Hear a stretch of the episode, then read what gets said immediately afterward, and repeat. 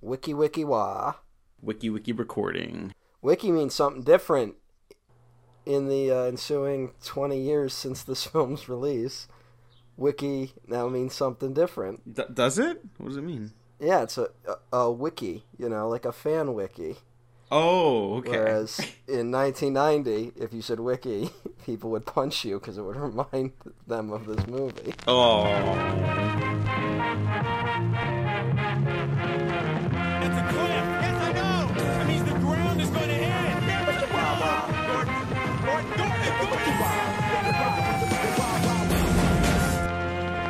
Yeah, hello everyone. Welcome back to another episode of the Waffle Press retrospective.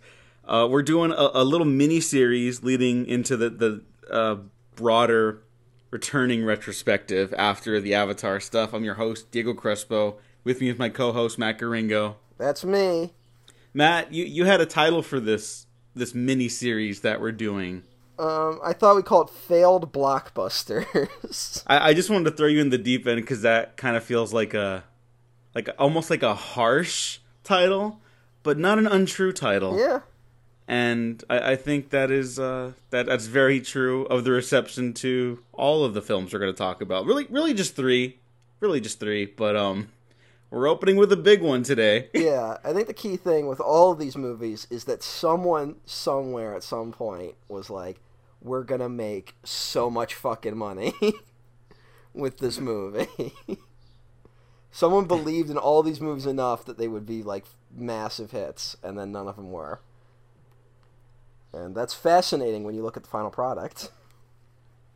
Yeah, and today the, the final product is Barry Sonnenfeld's Wild Wild West.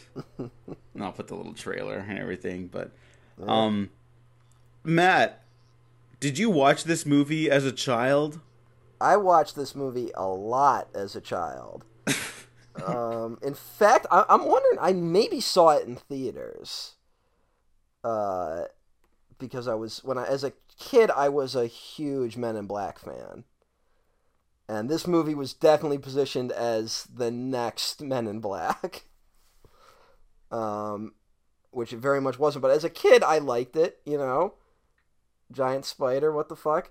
But uh, it's one of those movies where like as you get older you start thinking about it and then you don't watch it for a long time and then you go back to watch it and then you're like what the fuck was that I remember snippets of watching this. I definitely didn't watch it in theaters. I was also a big Men in Black fan, and um, my parents and some relatives uh, would have like movie nights, They'd get all the cousins together and stuff like that. Not like regularly, but you know, some, that's how I saw like the Lost World Jurassic Park for the first time and stuff like that, right? On on a VHS rental.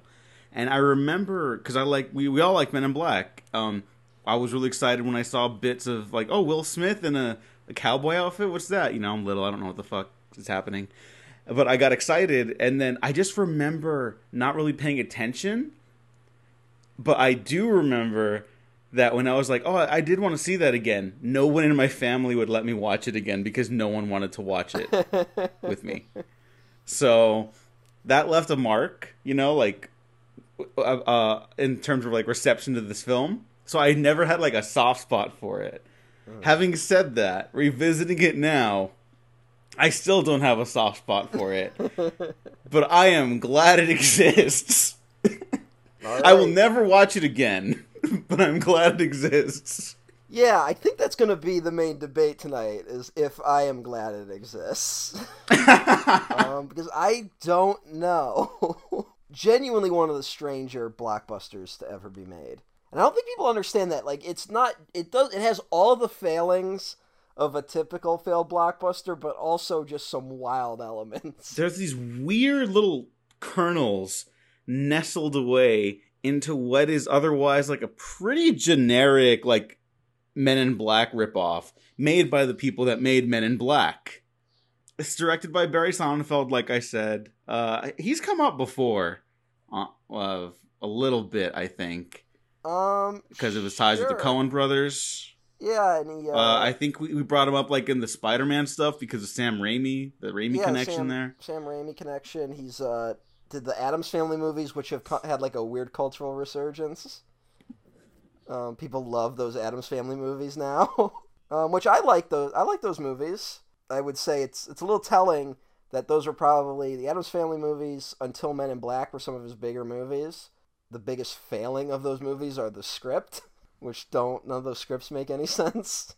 And then he does like Get Shorty, which is one of those weird like post Pulp Fiction Travolta movies. It's like, oh, it's about people who kill each other, but it's also funny. It's Elmore Leonard. Like, what the fuck? And then in 1997, out of fucking nowhere, Barry Sonnenfeld, the former cinematographer for the Coen brothers, does Men in Black, which is like one of the biggest movies of the year. Doesn't start Will Smith on his blockbuster career, that's Independence Day, but it firmly cements it as Will Smith is going to be around. And uh, if if I had to point to a, a blockbuster film to be like, here's how to do a blockbuster well, I Men in Black is one of those movies that would come up. You know, Mm-hmm. I'm I'm not sure how you feel about Men in Black. No, I I I love I love Men in Black. Um, I, I still think it's a great film, especially for a, blockbuster. I, I will I will go to the mat uh, for Independence Day and Bad Boys, kind of solidifying that Will Smith is like a superstar. I, I I think um, Men in Black is just like the height of his power, though. You know what I mean? Like.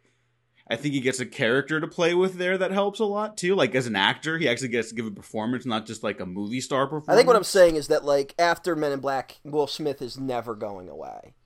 Like he's not, Yeah, yeah, okay, He's not going to be a Steve Guttenberg, where no one remembers him.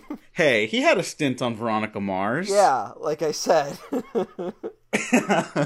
I mean, I mean, forget Steve Guttenberg was one of the biggest box office draws of all time, and then no one remembers him, and there's no like clamoring for people being like, "When's Steve Guttenberg coming back?" and people develop those weird cult followings. Uh, fucking Charles Grodin, who just passed away recently, who was like 86. There was even like talk of him being like, "Well, when is Charles Grodin gonna do something?" And it was like he's 86.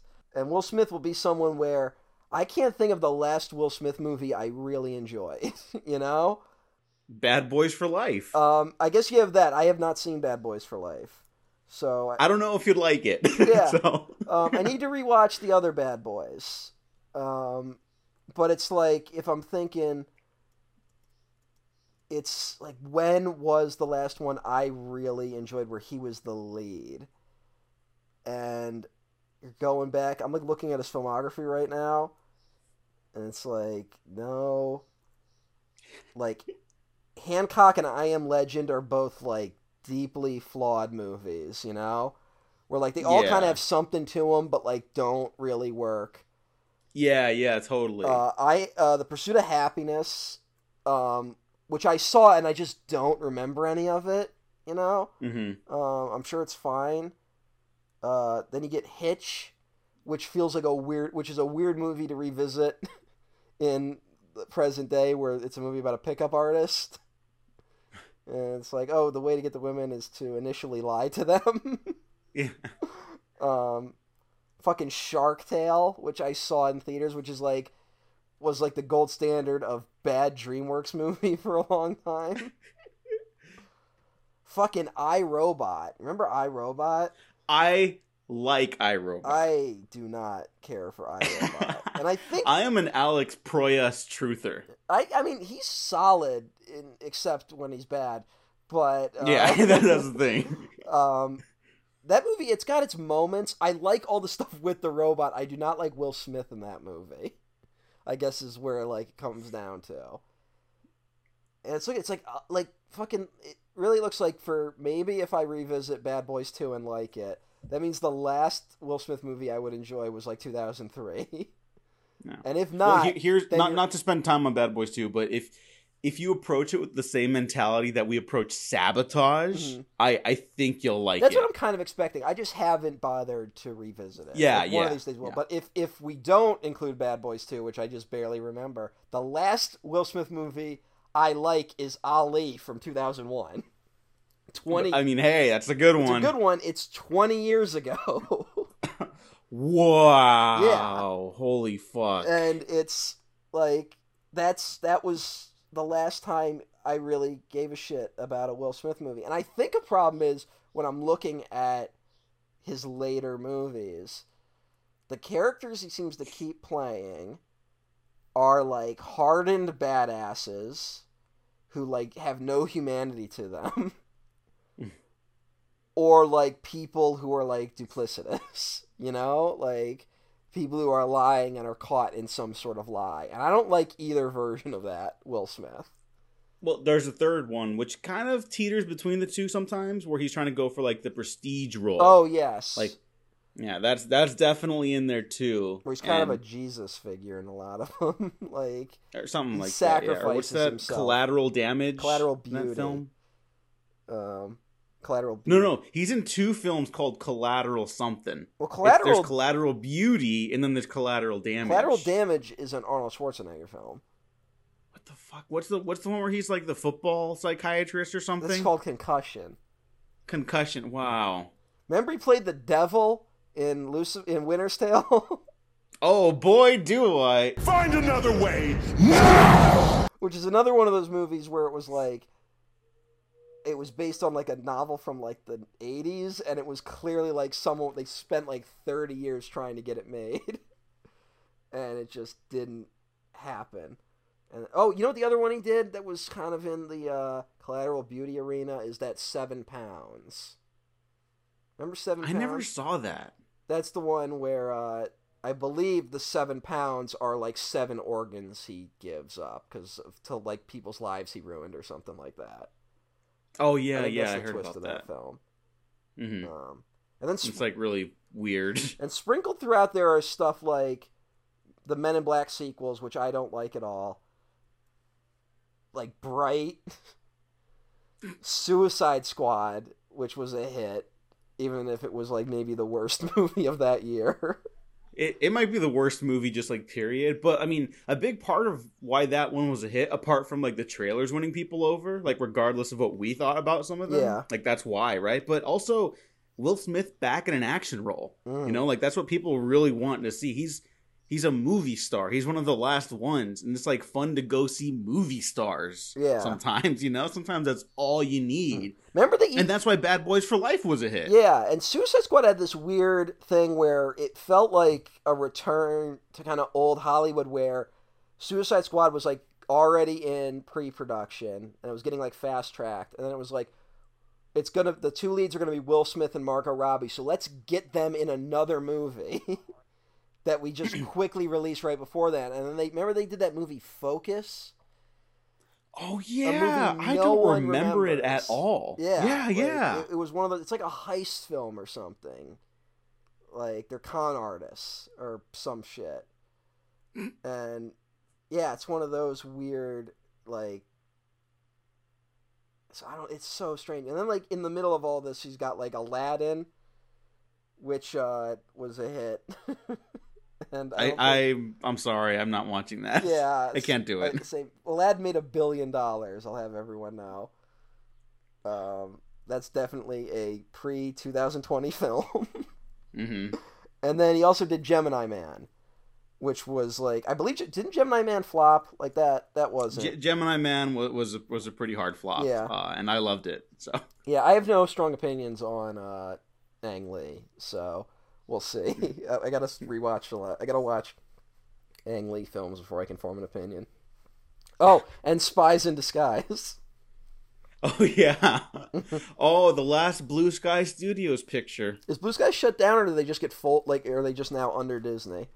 They they got folded. I guess Oh, shut okay. down, folded, whatever. It's like the, you won't see Blue Sky banners anywhere in the Disney offices. You know what I mean? Okay. Oh, what a loss. Yeah. I mean, look, it, it it they they had a track record. That's what I'll say. Yeah, you know, it's like it's good to see other uh, studios out there making things. You know, like Yeah, no need to sugarcoat it Mm. about the quality. I'm just Yeah. saying.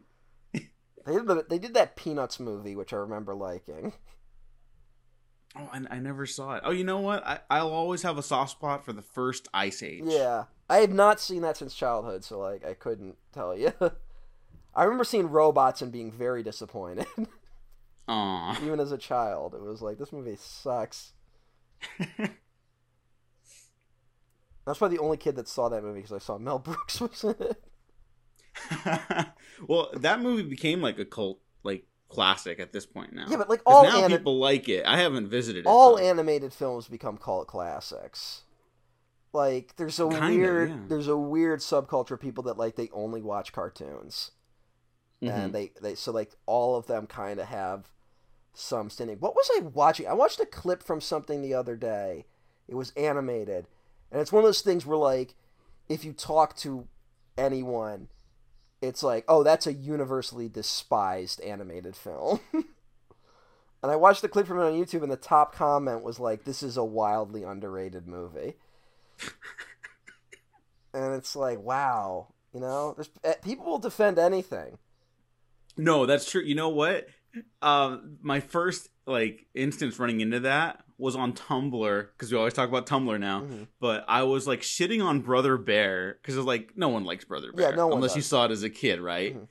And even I didn't like it as a kid. Mm-hmm. And I was just like, oh yeah, like worth worthless film, whatever, like really snobby bullshit. And then someone who posted the original like thread on Brother Bear I was like, actually, this is my favorite film of all time, and I have a really close connection to it because my brother committed suicide. Like it was like I, I- I had- that's not funny, but no, no, no, but it was That like is- they, quintessential Tumblr.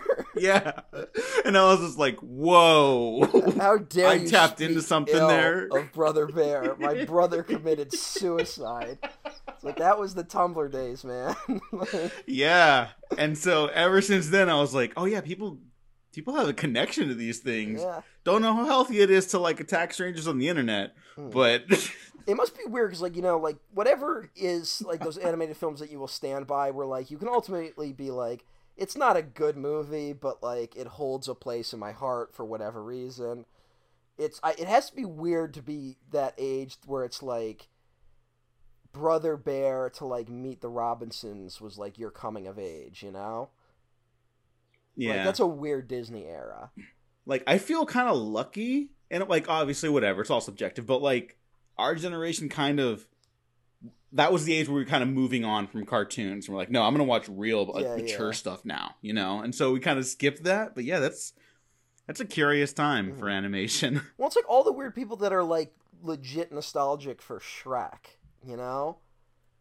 Like I that it I I saw Shrek as a child and I don't really feel nostalgia for it. Like Shrek it wasn't like I saw Shrek and was like I need to get a plush Shrek and I need a Shrek poster and I need the Go-Gurt that is green like Shrek or something like I did I did try the uh the the Shrek ketchup one Mm. time. Oh yeah, yeah, I remember that. I remember that. Um No, but you know what? Sh- Shrek is kind of like Saw, the Saw franchise.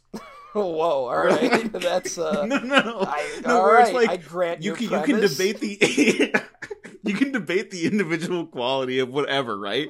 But it is like cinematic canon, you know, like it is Yeah. something we wholly No, accept Shrek as like a part of one culture. of the most important films of the 21st century. Yeah, yeah, that's the point I was making. Yeah. Not No, Shrek is like is massively important, and it, it pains me to say that how important Shrek is, but it's true. it's in the Library of Congress as one of the most important films yeah, and ever made. it totally deserves that spot, and it's like Yeah. that's awful.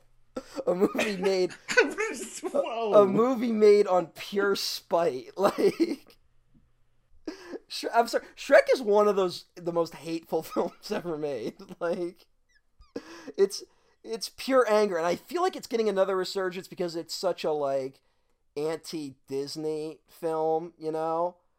Like, and everyone hates Disney right now, which is like right the right feeling to have. I'm not trying. I'm not here to defend Disney, but it's like all the bullshit reasons to hate Disney, you know? Where like you're like, did you know that like the Little Mermaid in the real story she dies at the end? You know, like people who are like that. yeah, yeah, and it's yeah. like that's not the problem with Disney. The problem is that they own everything. And and that's why Shrek 2 is a masterpiece. I like the first Shrek, for the record. I, I am much more positive on the first Shrek. Yeah. I think Shrek 2 is, is the far superior. I think film. Shrek 2 is great, and Shrek 2 was also just kind of like, why don't we just do Meet the Parents, but it's with an ogre? Yeah, and it's fantastic. yeah, and yeah, and the con- I, I gotta say, like, there's such a step up from Shrek 1 to Shrek 2. This is not the Shrek episode, but I just to. No, no. It's like the comedy timing in Shrek 2 is so much better than it is in the first one. I, I- I'll rewatch the uh, the dinner table scene occasionally from Shrek 2 because it's just genuinely funny, where they're just smashing food to be to like assert their dominance. It's like a weird like male ego scene, and like I always find that kind of stuff funny. Oh, okay, so you loved the male ego stuff in Wild Wild West. Oh boy. um, I I like dissecting it. I guess I'll say that. it is some of the most vile, weird, perverted stuff I've seen in like a, a mainstream blockbuster. This is a- I guess this it's not even a mainstream blockbuster. It's just kind of a It was A pos- flop blockbuster. It was built to be a mainstream blockbuster, which is crazy. yeah. Because I mean, like, look, I, I think we can both say this is a terrible film. This is an awful yeah, this film, is bad. right? This is a bad. it's a bad movie. film but like there's all this weird ingenuity and like the production it's like got this steampunk vibe and like i, I don't i'm not that familiar with the show but I, i'm sure that some of that was carried over Yes, right it was more like Wild was It's like early, early steampunk. It's kind of like James Bond in the Old West. yeah and that's like a fun idea Mhm. that's I, I think that's a great idea i would like someone to take another crack at this uh no one like, ever 20 years. will. no, No and that's will. the thing yeah never again because of this movie Yeah, and well, it's the thing of like Hollywood learns all the wrong lessons. Where it's like they walked away from this. This is a movie where you can tell it was like they didn't think about the script. They didn't really plan things out. They don't know who these characters are. They they got this package where it's like Barry Sonnenfeld and Will Smith again. Let's just insert like Men in Black into this. We don't really know why Men in Black worked either. Like that's the other thing. They clearly didn't understand what went right with Men in Black to make it go right again in Wild hmm. Wild West. And Hollywood still makes movies like this, but the lesson they learned was like don't make west big budget westerns. Don't make steampunk films. And then you cut to like 10 years later, like almost 15 we do like The Lone Ranger, remember? Mhm. which is like there's a lot of flaws in that movie too and the lesson again there is don't make a big budget western instead of like make sure you have a movie ready to go yeah like Like that's literally it. That's it's not that hard. Mhm. and and Hollywood's gotten worse at learning that i know lesson. it's it's again like i said hollywood learns all the wrong lessons where it's like as excited as i am for what feels like a wave finally breaking on the marvel films you know at least i'm hoping. Mhm. we haven't been able to test it yet because black widow hasn't come out. And like i said the fact that like venom which whatever you want to say about venom but like everyone saw those previews and was like fuck this movie. And that movie like made up 800 million dollars you know? Mhm. and that's made me like not like believe the superhero thing is ever gonna crack. But a global pandemic might have finally done it. And but it's one of those things where like once the wave breaks it's like hollywood's gonna learn all the wrong lessons you know? Mhm. where i feel like it's gonna be a thing where it's like like the next three marvel films are black widow shang-chi and the eternals. And it's it's gonna be something where it's like don't do another movie with a primary woman lead. Don't do a movie with a chinese lead. Don't do a movie that is like a little headier and like headier by marvel standards i should say yeah, yeah. like um, uh, we're grading on the marvel curve and it's i feel like those will be the lessons if these fr- three films flop instead of stop everything but speaking of people that maybe don't learn from their past mistakes, let's take a look at Barry Sonnenfeld's filmography. hmm All right, so you, you mentioned the Addams Family, Addams Family Values, For Love or Money. I haven't seen that one. Are you familiar with that one? Haven't seen that one either Okay. Get Shorty. Yep. Men in Black, which is the high point. yes Uh, Wild Wild, Wild Wild West, West, and then which he never makes a good movie ever again like after Uh, that y- you don't like RV? I, I do not like RV. Um, RV is not good. Um, I remember that being advertised a lot. I do too. I mean, God bless Robin Williams. I miss him every day. Uh, that dude does not have a lot of good movies in his filmography, Mhm. but he was fantastic. Yeah. And if you're ever interested in watching all of his films, maybe skip RV. You just look up a best of list because like there's enough Yeah. there for you to work with. like, yeah, yeah. Robin Williams, a treasure. Mhm. Watch other Robin Williams stuff. yeah, Um, I have a soft spot for Men in Black Three. I don't think it, it's really great. I don't. I don't even think it's very good. I, I just yeah. um, I don't know, man. It's one of those. No, no, no. I, I know a lot of people don't like it. I, I ended up watching it like I think last year, the year before, and I was like, yeah, it's just fine. I think it's a It's- step it's- up from two. I'll, I'll say. Yeah, Yeah. It, it's just um, I could tell they cared, and Mhm.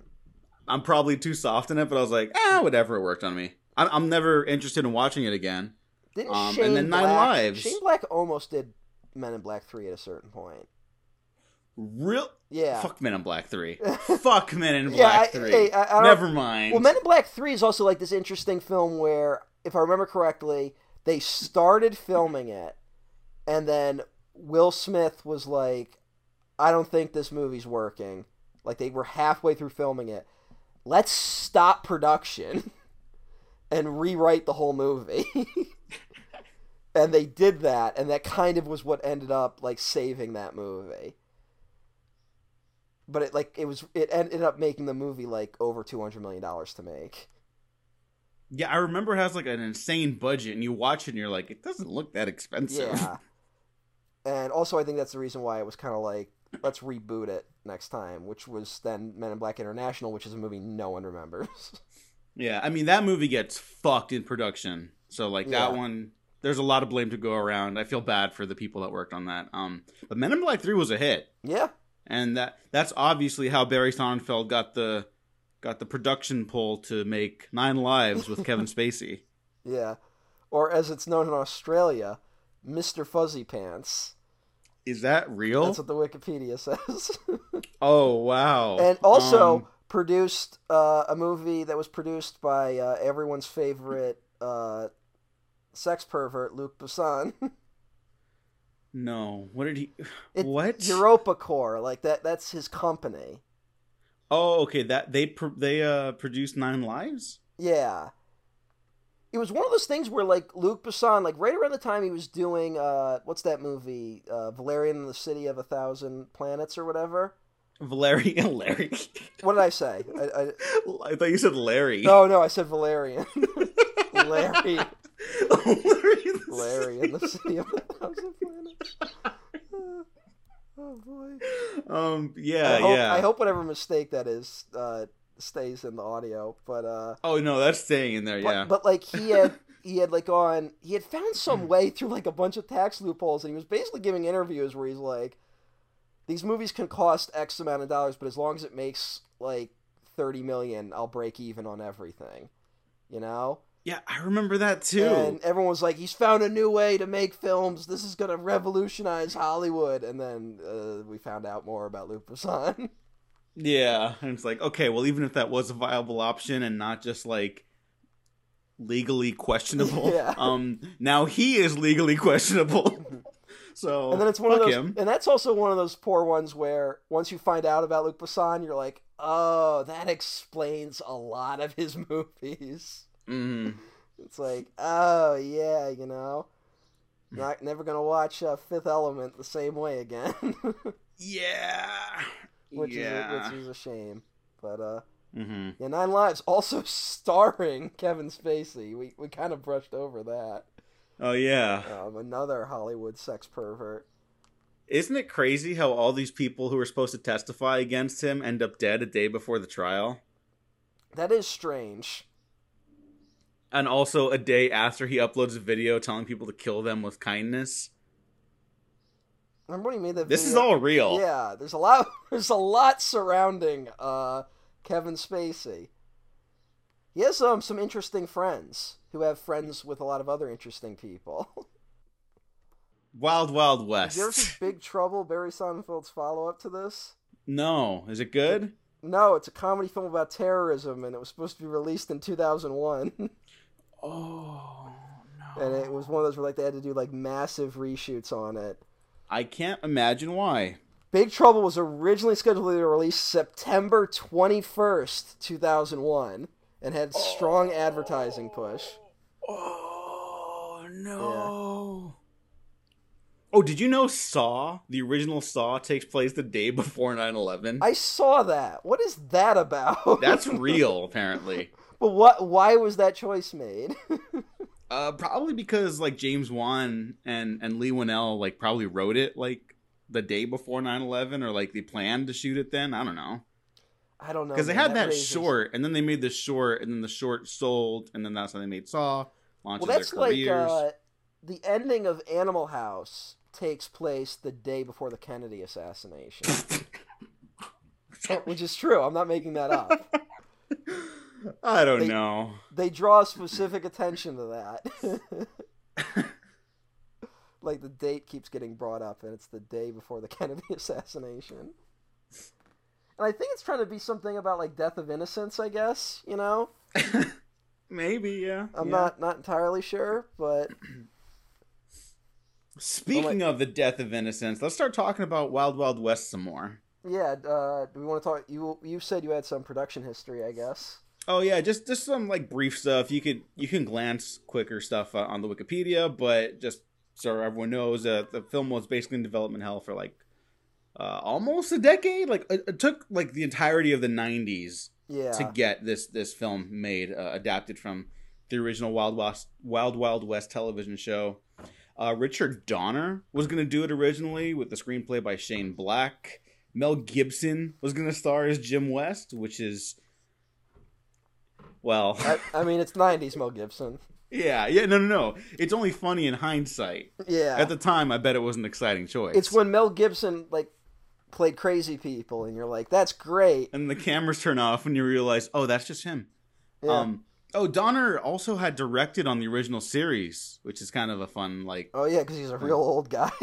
yeah, because he he still says he's doing the fifth Lethal Weapon. Um, that I love Richard happening. Donner films, but buddy, That's not. It's not happening. he's I like 89 years old. Yeah. Richard Donner has like one of the most interesting filmographies of like any guy out there, honestly. Yeah, and Like he- he's all over the map in terms of what movies he does. yeah. I, I even like his last film, 16 Blocks. I think Yes, it's a I solid remember movie. liking it. I have not seen it since it came out, but I remember liking it. Um, yeah, they were gonna do it, and then they went off and they just made Maverick instead. I haven't seen Maverick though. Um, it's Is it just good? it's basically just uh, it's a western based on a TV show. You know, Mm, mhm. like it does not have the uh, the uh, steampunk element, but it has like the comedy western element. Oh, gotcha. Um, Cruise, Tom Cruise was also uh lined up to to star in this Mhm. adaptation after those two had left to do Maverick, uh, and then he would go off to do Mission Impossible instead, which is probably the better choice for him. Um, I don't. What was what was happening in the '90s that got everyone interested in adapting old TV shows? Um, early nostalgia wave of being like people remember these things, and I think it's like like the Flintstones movie, which like Spielberg produced in like a big way, like where he was like, "We are doing the Flintstones and we are doing it live action," you know, hmm and that movie made a fortune. And then like the Addams Family was like an unexpected hit to bring it back to Barry Sonnenfeld. Like that's a movie where like I think they fired the director like very early in the production, and Barry Sonnenfeld was like a last minute guy to do it. Good lord. And that that is a movie that feels like very like pasted together, but it was it was a big hit. You had the Brady Bunch movie like just before then, and it's that weird thing of like reruns are starting to become more popular. So like the younger generation knows of some of these shows that the older generation grew up on. I think it's part of the reason why like you started seeing stuff like Dudley Do Right. There's like a Dudley Do Right movie. And as a child, I knew who Dudley Do Right was, even though that's a cartoon from like the 70s. and like same with like Rocky and Bullwinkle and shit like that. Like that's a little later, but that's the direction it's heading. I think it's like Josie and the Pussycats is what kills it. which is too bad because that's the best one. Yeah, it's like a masterpiece, and it like bombed so hard. Um, Warner Brothers also wanted George Clooney to star as Artemus Gordon, who would end up being choice. played by Kevin Kline. Um, I don't know if Clooney could have pulled that off unless this was like a Coen Brothers film. Yeah, I don't know because like this is a weird like setup for this because in Men in Black, Will Smith isn't the straight man, and here he kind of has to play the straight man to Kline, who's like, yeah, uh, uh, he's a goofball, but he's not winking at the camera. There's only like little moments, but it's not in his character. Well, I was gonna say it's not in his character, but none of these people have character really. So yeah. That will be a problem. I guess what you're seeing is they're just like, get let's see what actors we can get attached to this, and then they're like, do you have a script? And they're like, what? And to be fair, you know, you you start off with Shane Black, dude can write. You got oh yeah, you know? And then after that yeah you're right. It's just But like it- the kind of spinning the wheel of fortune here. It's putting the cart before the horse. Shit, you know, like Yeah. yeah because those are three very different actors between mel gibson tom cruise and and george clooney. Mhm. uh also they they had these people lined up. Matthew mcconaughey and johnny depp. So like yeah th- these people were just trying everything.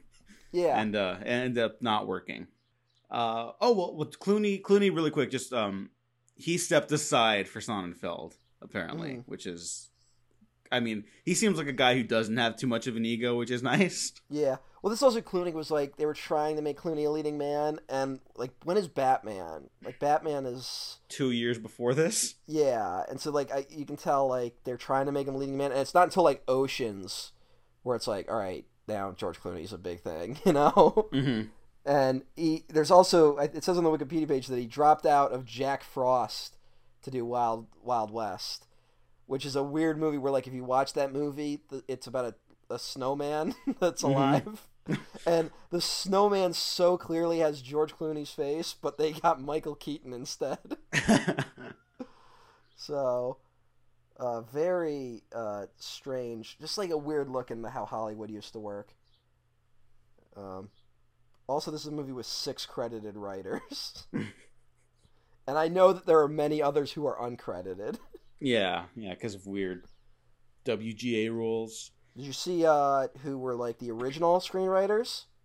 S.S. Wilson and Brent Maddock, who uh, did are famous for Short Circuit, but also the Tremors films.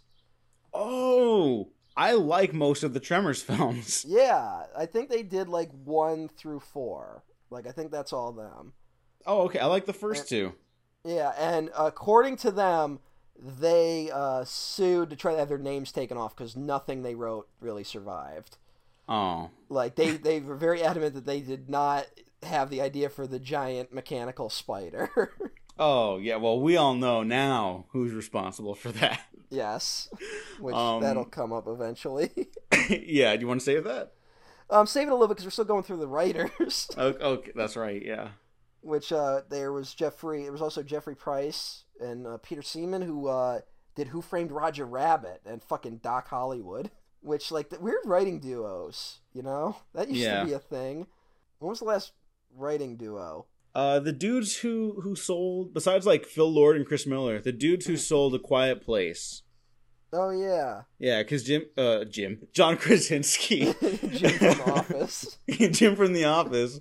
He he did a rewrite on it. Um, but those two are like like people really like that script. Whatever you think of the movie, people really like that script, and it's gotten them a lot of work. It got them a meeting at Lucasfilm to develop a project, That's, and they turned good, it down.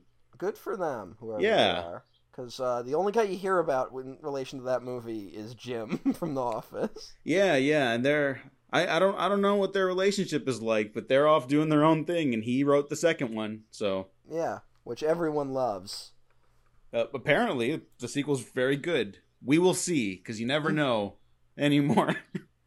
I oh, wait, are you serious? I heard it was terrible. I've heard it's like great, oh, like from Well- people that didn't like the first one that much. okay. I, you know what? I don't even know if I saw the first Quiet Place.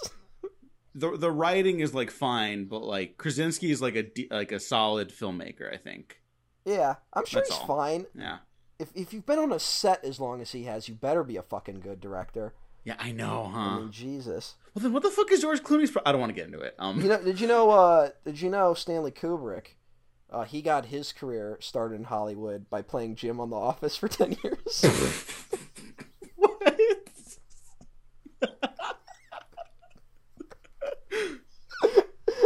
that's that's the path that so many award-winning filmmakers have taken.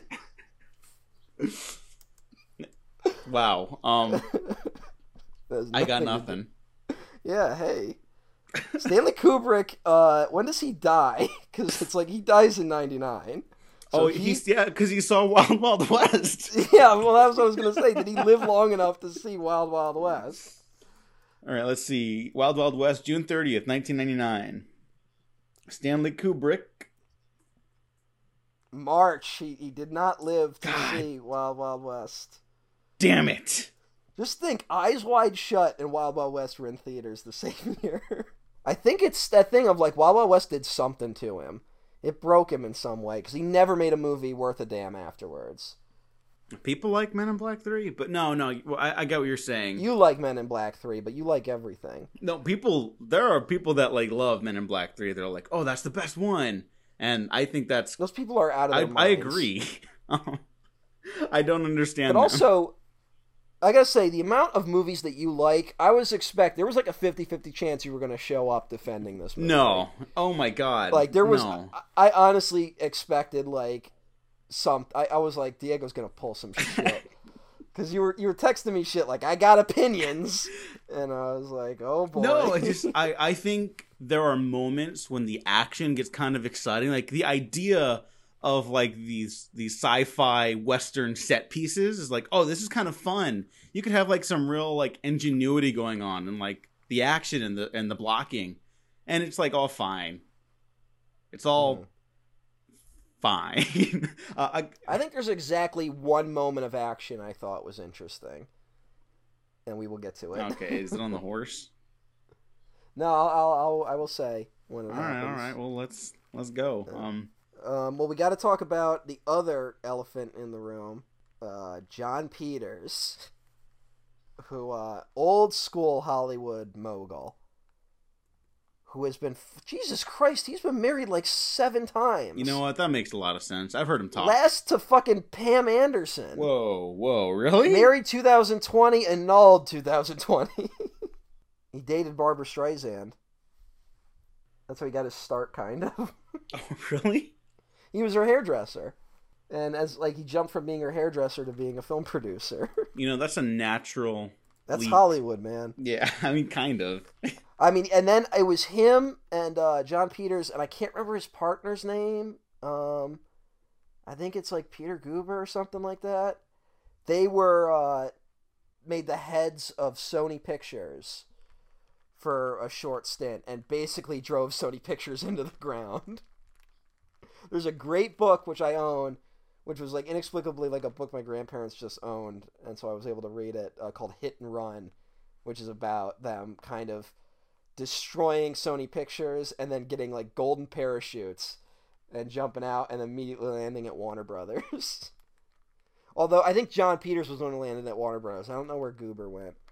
Um, and that's that's odd to bring up now, which seems to be something that is happening with Warner Brothers as AT and T is falling apart in their relationship with Warner Brothers after crashing and burning half of the Warner Media empire. Um, so- and he lands at uh, he lands at Warner Brothers and gets like a few pictures and like one of the few movies he like has a deal on. It's like the Ali movie, the Wild Wild West, and Superman Lives, the unmade Nicolas Cage starring Tim Burton directed Kevin Smith written Superman film. And I believe a lot of people know about that movie at this point. They know about it either through the Kevin Smith stand up, which is fantastic um, and Mhm. very informative, or if you're in our circles, you're very familiar with the late Jon Schnepp, who did a documentary uh, about the death of Superman Lives. If you're listening to this podcast, you do probably know, but if you want to elaborate a little more. well, yeah, I just I just want to I would recommend the Death of Superman Lives documentary if you're curious. It's also a good insight into how Hollywood ideas just kind of hang around forever You know, like so many ideas that were like pitched for that movie ended up appearing in later Superman films. Um, but the big, the crux of Kevin Smith's whole bit about it is that when he went to uh, Jon Peters, the producer, Jon Peters had three requests about the, his the Superman movie. He said Superman can't wear his iconic suit, he can't fly, and then he has to fight a giant spider in the third act of the movie. and I don't know if you've seen Wild Wild West,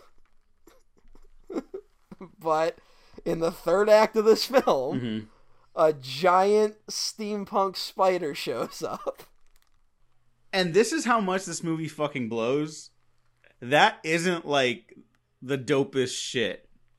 Like, I mean, it's stupid. It's very stupid. Yeah, But like, that could be really fun stupid, and it's just not. I think it's because it shows up with almost no build up, other than like a lot of like weird spider imagery, and then it's only in the movie for like twenty minutes. Yeah, it's literally like the last You 20 know? minutes. And there, there's a little of like, what's he building? What's this weapon of his? But like, when the Yeah. movie's generally more grounded, like it's goofy and it again doesn't work, but like it's there's a leap from like we have some steampunk science fiction material here to giant robot spider. Like that would be crazy in a movie set now. Mhm. you know, like if we if we saw a movie like this weekend, it's like, oh, the big set piece is a giant robot spider, it'd be like, oh, that's interesting. you know what? I was thinking about it watching this. That's crazy if that showed up at the end of like Endgame and Thanos was like, "This is my ultimate weapon." My ultimate and it's a giant weapon. robot spider. People would be like, Yeah. "No, no, that's weird.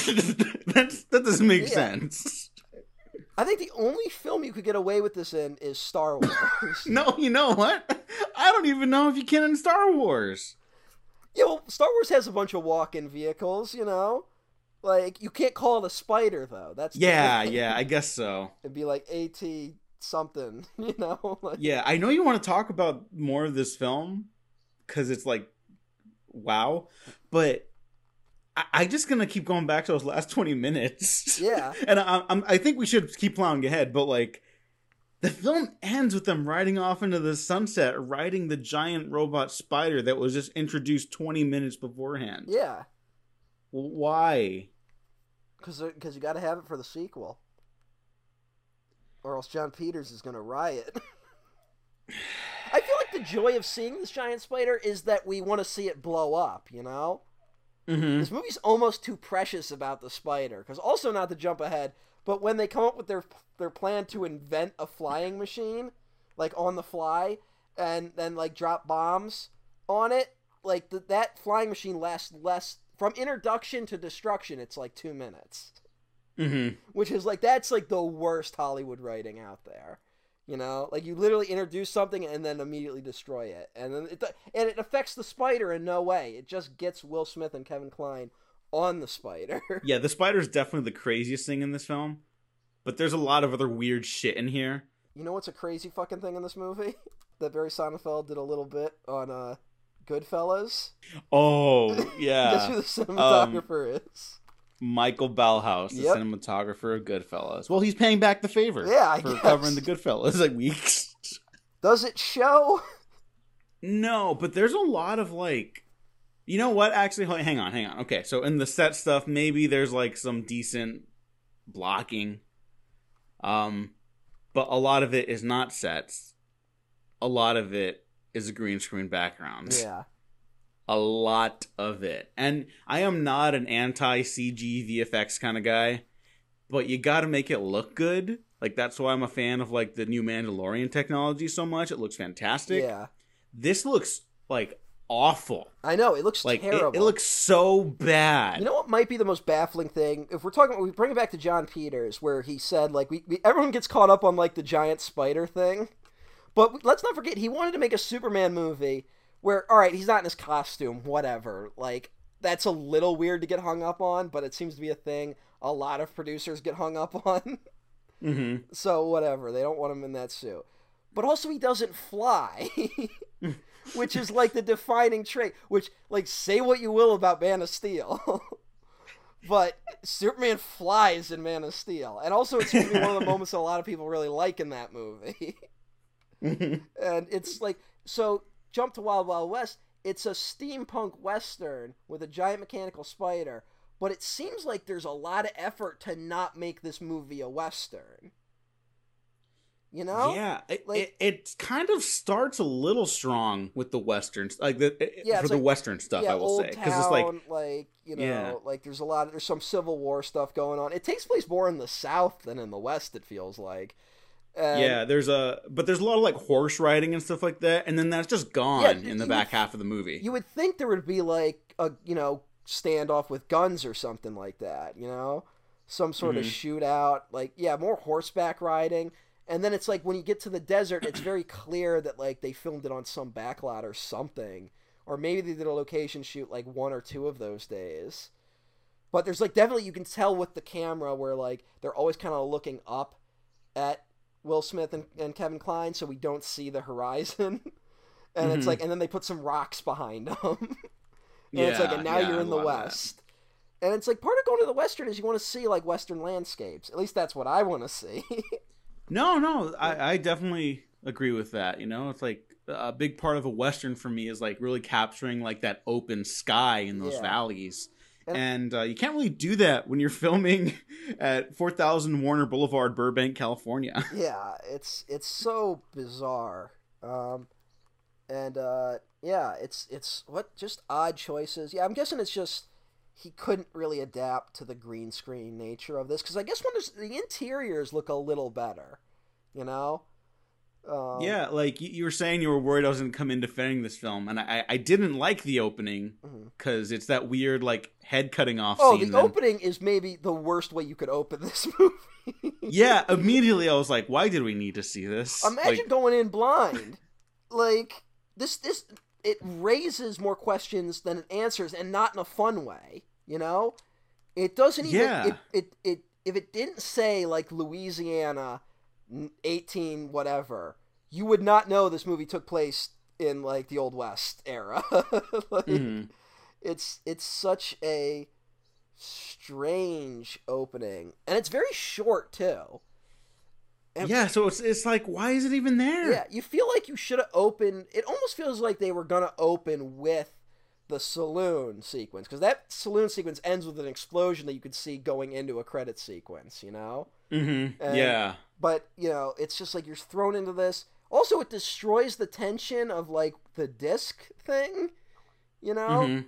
like I feel like it would have been better. It's like, oh, we found this body, this disc th- th- with its head cut off, and like it had to have been done by like some blade that was really quick. And then like when you see the image of McGrath later, and he's holding the disc, you're like, oh, that must have cut the head off. But like, how did it work? It could have generated some mystery for the audience.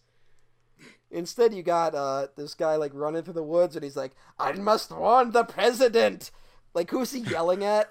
like, Yeah. and and then he ex- inexplicably goes like giant spider secret city like and so and then he gets his head cut off and the guy's like i thought you scientists supposed to be smart and then opening credits Yeah. But that's not just any guy saying the scientist should be smart. yeah it's uh fucking It's uh, Ted Levine. yeah candy cane fucking uh, Candy- yeah, I, I just saw Joyride for the first time. yeah and he's he kind of makes joyride you know like that voice Yeah.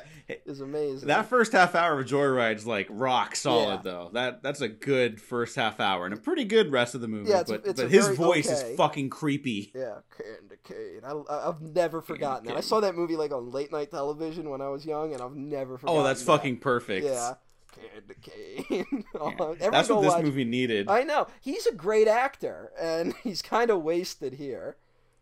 Uh, you know what? I you know I agree he's wasted, but like I kind of like the the weird like that's a steampunk character. That's a gross like little yeah, with like the machination with like his ear thing. his weird ear thing Yeah. and his whole like drawl and his like he's got to like turn it upside down so it can like ooze out so he can hear better and yeah, stuff. Like that that's just like disgusting.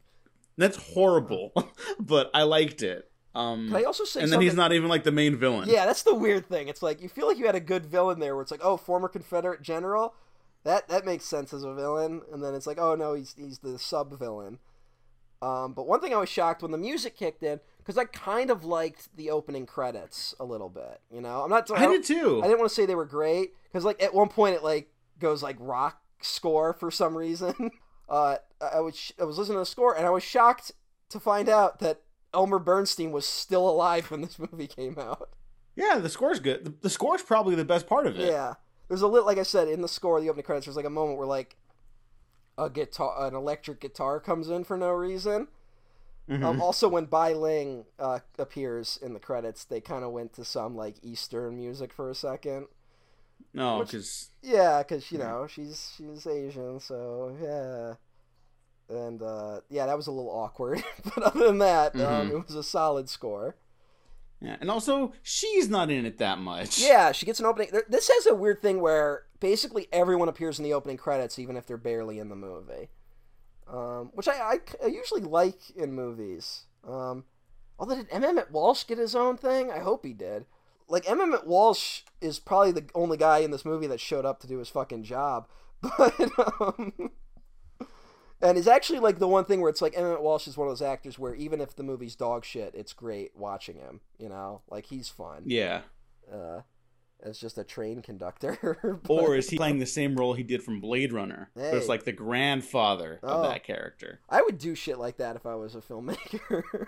you know, like how Dick Miller, like he has the same name in like twenty movies Mhm. because like they're all supposed to be the same guy. like a weird running gag. Um, Dick Miller should have been in this. What the, you know? You know who could have pulled this movie off? Joe Dante could have made this work. oh Like, yeah. Joe Dante has the exact vibe of this, whereas I don't think Barry Sonnenfeld has a weird sense of humor. I don't know. Like Men in Black, I think was like a mistake. Like I, I don't know. I don't want to take credit away from Barry Sonnenfeld because he did direct it, Mm-hmm. but like looking at the rest of his filmography, Mhm. I don't. I don't see that movie in his other movies apart from like the surface level stuff, you know? There are moments in it that kind of, although there's not a lot of weird sex jokes, which is like a Barry Sonnenfeld thing.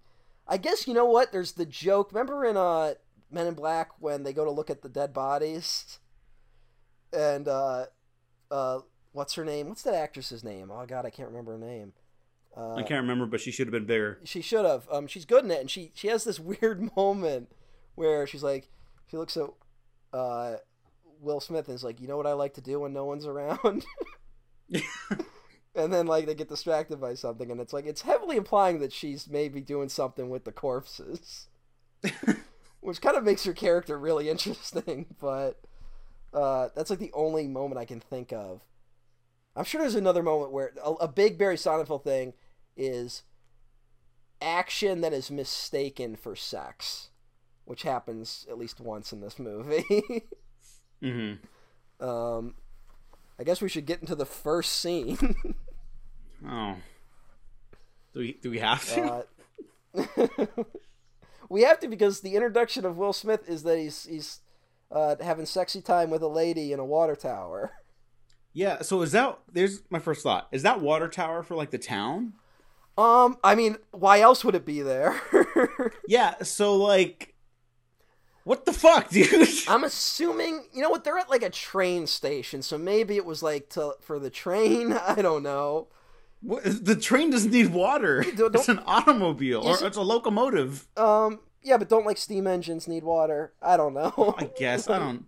Do you, I does it don't- look like I know what trains need? yeah. That's what I was thinking of. Um, uh, I don't know. I found I'm, that. I'm sorry, I gotta bring up because on the topic of Will Smith, the comedian Patrice O'Neal had one of the, my favorite takedowns of Independence Day ever. Which Will Smith has that line in the movie where he's like, "I can fly this alien spacecraft because I've seen it fly and I'm well aware of its maneuvering capabilities." Mhm. And Patrice O'Neal said, "I'm aware of how trains maneuver, and I can't drive one." Is like, yeah, you know.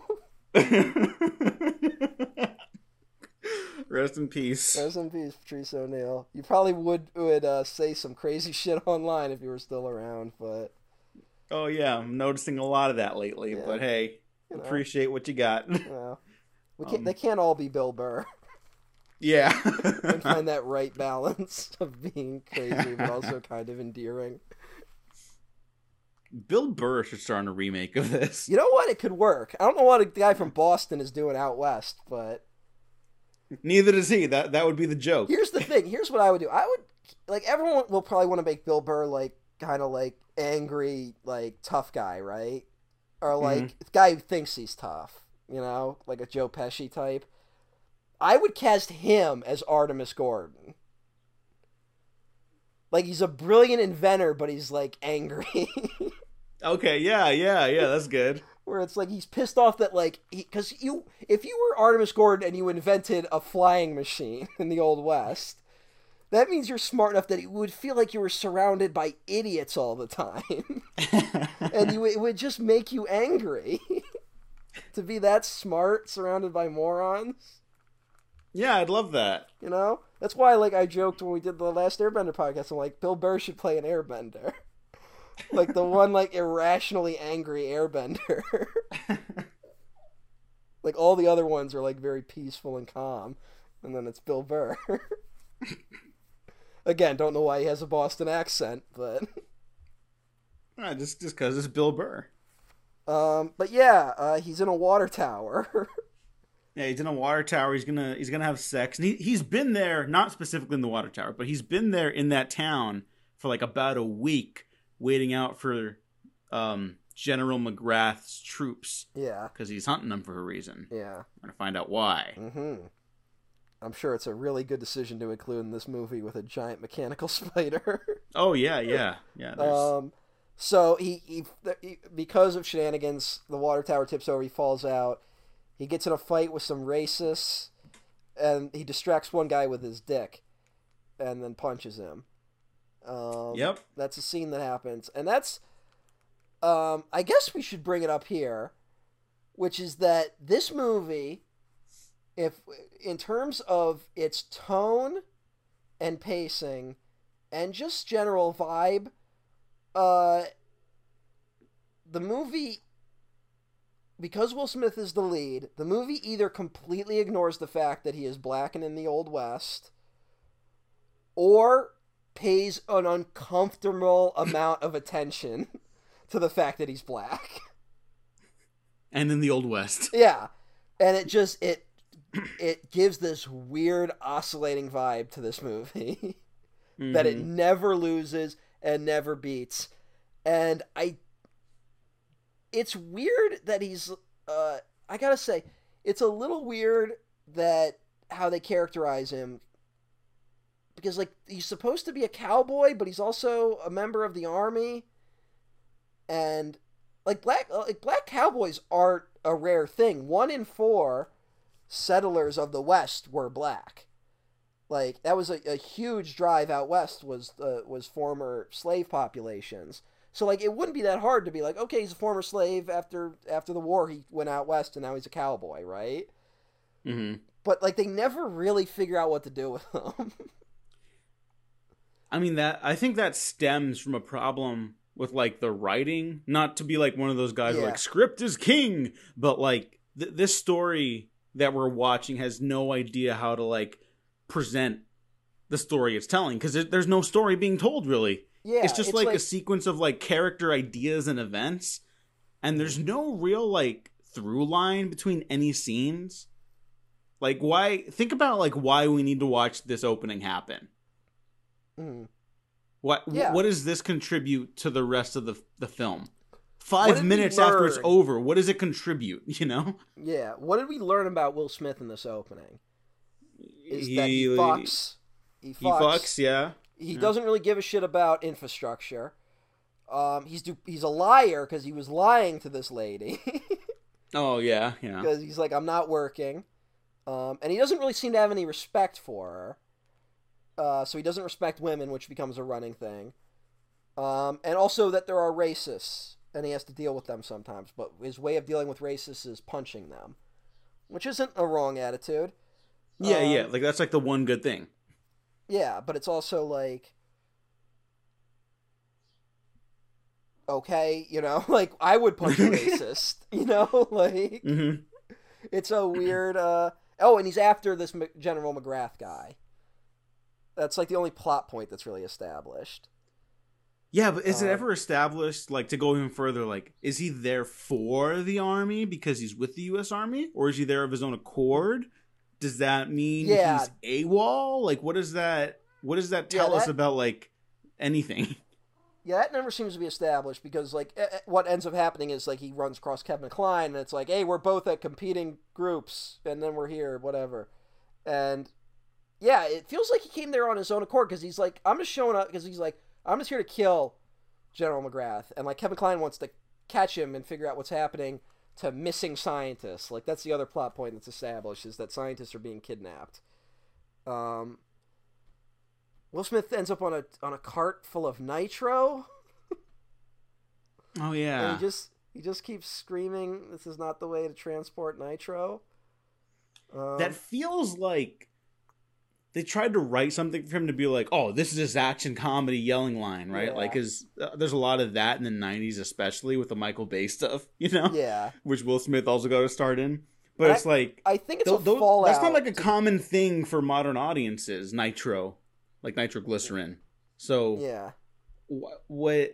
I don't know. It's weird. It's all very weird. and it's like they don't want him to say the word nitroglycerin. like, it's Yeah, so they have like nitro. call He's it- got to say the cool version of it. Yeah, and that makes it weirder because then it's like, okay, what's nitro? Well, to think of to go back to like Men in Black, like you got to think about his introduction in that, where he's you know he chases the alien, he jumps over a bridge onto a bus, and he makes that joke. He's like, "Must be raining black people in New York," and you're like, "Oh, you know, he's he's like he's a cop, he's got an attitude." He also feels bad when the guy jumps off the roof, you know, hmm where it's like, "Hey, don't do that." Remember when the guy like does the alien blink at him? Yeah, yeah. That And- that like that fucked me up as a like- kid, honestly. But then he goes like, "We'll get you a doctor. We'll get those eyes fixed." Like he's like trying to help the guy. Yeah, Which- yeah. That's where I think the big problem runs into is that uh, Jim West, the the Will Smith character, is he has no real humanity to him. He doesn't really seem to care about anyone, and like even by the end of the film, he doesn't even really seem to like Kevin Kline. and I think that becomes the running issue for Will Smith through his whole career, where he, he has to play people that don't like people. You know.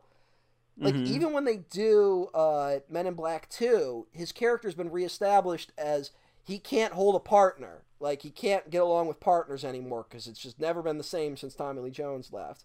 Where like the defining thing about his character in that movie is that Tommy Lee Jones was like the guy going through the motions, was really like tired of being there.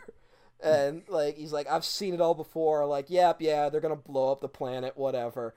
And Will Smith is like this humanity where he's like, you can't just erase their memory. Like you got to be nice about it. Like, and like that's what defines his character. And here he's just an asshole. I mean, it's it's even weirder because it's it's not just that he's an asshole. It's that there's no other character. So like even the assholeness isn't intentional. Like there's no moment where it's like, oh, the the these two don't get along and they got to work together. Like they they try to do that a couple times. There's no grounding of their personalities even apart Yeah. from just Will Smith being cocky, which he's very good at, albeit right. It's just not likable Mhm. here. Um, which is fine if it was like purposeful and had intention behind it. And then Kevin Yeah. Kline, who's like kind of a goofball and uh, shockingly horny. Speaking of shockingly horny, um, Kevin Kline is introduced in uh, Drag. He's disguised as a woman, um, as a, a sex worker, and is trying to get uh, with General Bloodbath McGrath. That's right. Yeah. Uh, oh, Kevin it- Kline is also a master of disguise in this film. yeah, even though you, you we're supposed to look at that woman and go, "That's Kevin Kline." a weird way to introduce his character, you know? hmm Uh Yeah, uh strange strange moment. Yeah, because Um, I mean, like, the introduction is maybe like the most important part of a film because Yes. that's where you hook the audience.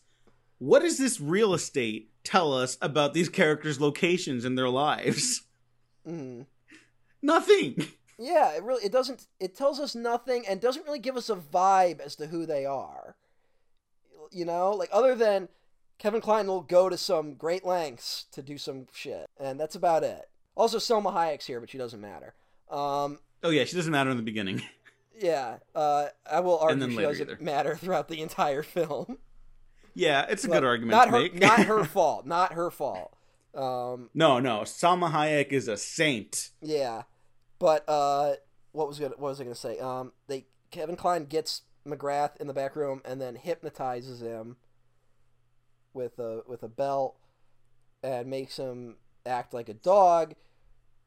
And uh, Will Smith, mis- there- there- that's a very clear moment where it's supposed to be like, oh, Will Smith thinks that it's like a sex thing happening, you know. Mm-hmm. Which also that's there's a there's like multiple jokes like that because then like they, they stumble in the room with a kidnapped scientist and there's someone in the bag and she's like oh that's new. And what a weird fucking movie. Um, yeah they get they Will Smith breaks in and then like they have a fight and at the end they go like I'm after McGrath. No I'm after McGrath. I'm I'm a U.S. Marshal. I'm with the army. Oh no. And McGrath gets away. Uh and then the building explodes. And then the scene just ends. and then they're in Uh, Washington D.C. well, hold on. First of all, like they they how do they know that the cart of nitroglycerin is rolling towards the place? Remember, they're like they do like a now what, and then the place blows up. Yeah. Okay. So there's people leaving the saloon, Mm. um, and then they say, "Now what?" But yeah, yeah. how would those people know? I don't know. Um, and uh, also huh? we uh we get our Loveless is introduced in this opening scene. Like I feel like this is a, a moment where like we should maybe hear his voice or like see his silhouette or like something, you know, maybe like artfully shoot him in some way. where it's like, "Oh, this is a mysterious figure. Who could this be?" And instead it's like we just see him. and his army of uh, bad bitches. Oh yeah, the girl boss army. yeah. I don't know if they're girl bosses because they're all subservient to. Uh, Oh yeah, no, no, you're right. Um, Um, but one of them can read lips. I thought that was kind of a fun idea, and because if it's gonna be her like a spy western, you know, like you can't I have like love. I love like the the women who all have like a different speciality. like they're all like some. Did you catch her name though?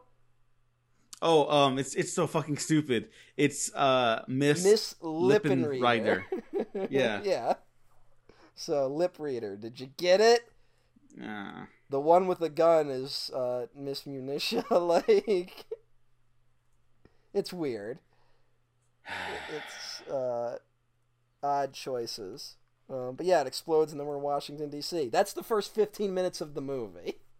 yeah, and it And it's the- not that fun to to watch. And I should talk about the runtime. I when I sat down to rewatch this, I cleared out like a lot of time because in my mind it was like an over two hour movie. Like, and I'm like, and I when I watch these things and I take notes, I'm like pausing it constantly and rewinding it to like get a line to figure out something. And I was shocked that this the movie itself is barely over 90 minutes. With credits, it crosses into like 106 minutes.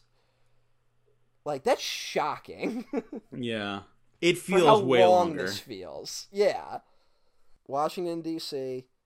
Um, Will Smith walks with a gun into the White House. And now that the that the race stuff has been planted in your head from the earlier scene, what should be like an attempt at showing how cool Will Smith is in this movie, it, I'm just now thinking like, why are they letting him walk around the White House? Like, I'm assuming everyone else is going to be racist to him in this movie now. Yeah, You know, especially knowing what we know about America, obviously, just like inherently. But because they've established that precedent earlier on in the film, Mhm. I'm like concerned for him everywhere he goes now. well, the guy does that. say something racist to him. No, he does, but then like They I, I don't buy that they let him continue. this movie fucking invokes Forty Acres and a Mule. Like, what the fuck? Like, Yeah. Something that every black American, by the way, is still owed by our government. Legally, we owe 40 acres and a mule. And it's it's a weird line to just throw in there. And then he like is waving a gun around in the White House. And it's like, what world is this? like, you know, like I understand him having like a chip on his shoulder and being like, I've been mistreated by white people my whole life, like not trusting them. But where does he get away with this? All it takes is one racist who doesn't know who he is. Mm-hmm. To like, And s- again, I wouldn't even be considering this possibility had it not been for how the film introduced the character in the Yeah. first place. yeah, they almost dropped an N word in like the opening. like, Yeah, I was like, oh, whoa. he says it. Yeah. Mhm. Um, I will say this is maybe the one th- one thing I found kind of fun, which is uh, Kevin Kline also playing uh, Ulysses S. Grant. I hated that. Oh, okay, all right. I'm sorry. I Um, thought that was so obnoxious. I think that would have been a better way to introduce his his disguises, though. I agree. Weird like drag opening. Um, they originally wanted Robert Conrad from the Wild Wild West TV show to play Grant, but he said no because the script was terrible. Good man. Good Yeah. man. and then I believe he accepted all the Razzies that year that this movie won. Oh, really? He was very vocal in his hatred of the movie. Oh, to the point where like Will. Smith felt the need to like apologize to him after uh like after like the, the dust had settled on this Aw. movie. Um, I don't know. I found it kind of fun. Of and I think Kevin Kline's better at Ulysses S. Grant than he is at Artemus Gordon, but maybe that's just because Artemus Gordon isn't really a character. Yeah, yeah. I, I, could see that at least. And I will just say it's like one of the few setup and payoffs that like I felt worked in this movie. You know, hmm like you, I'm not watching that scene and going, okay, he is going to disguise himself as Grant later in the film. You know, I did Mhm. not like make that connection. It's like, oh, this is a fun way to introduce Kline to Will Smith, even though they've already met each other. Yeah, that was so weird too. So, like, did they leave the saloon apart from each other? I, from what they- I understand, they uh, there's been a, there were a lot of reshoots on this movie, so maybe that explains some of it.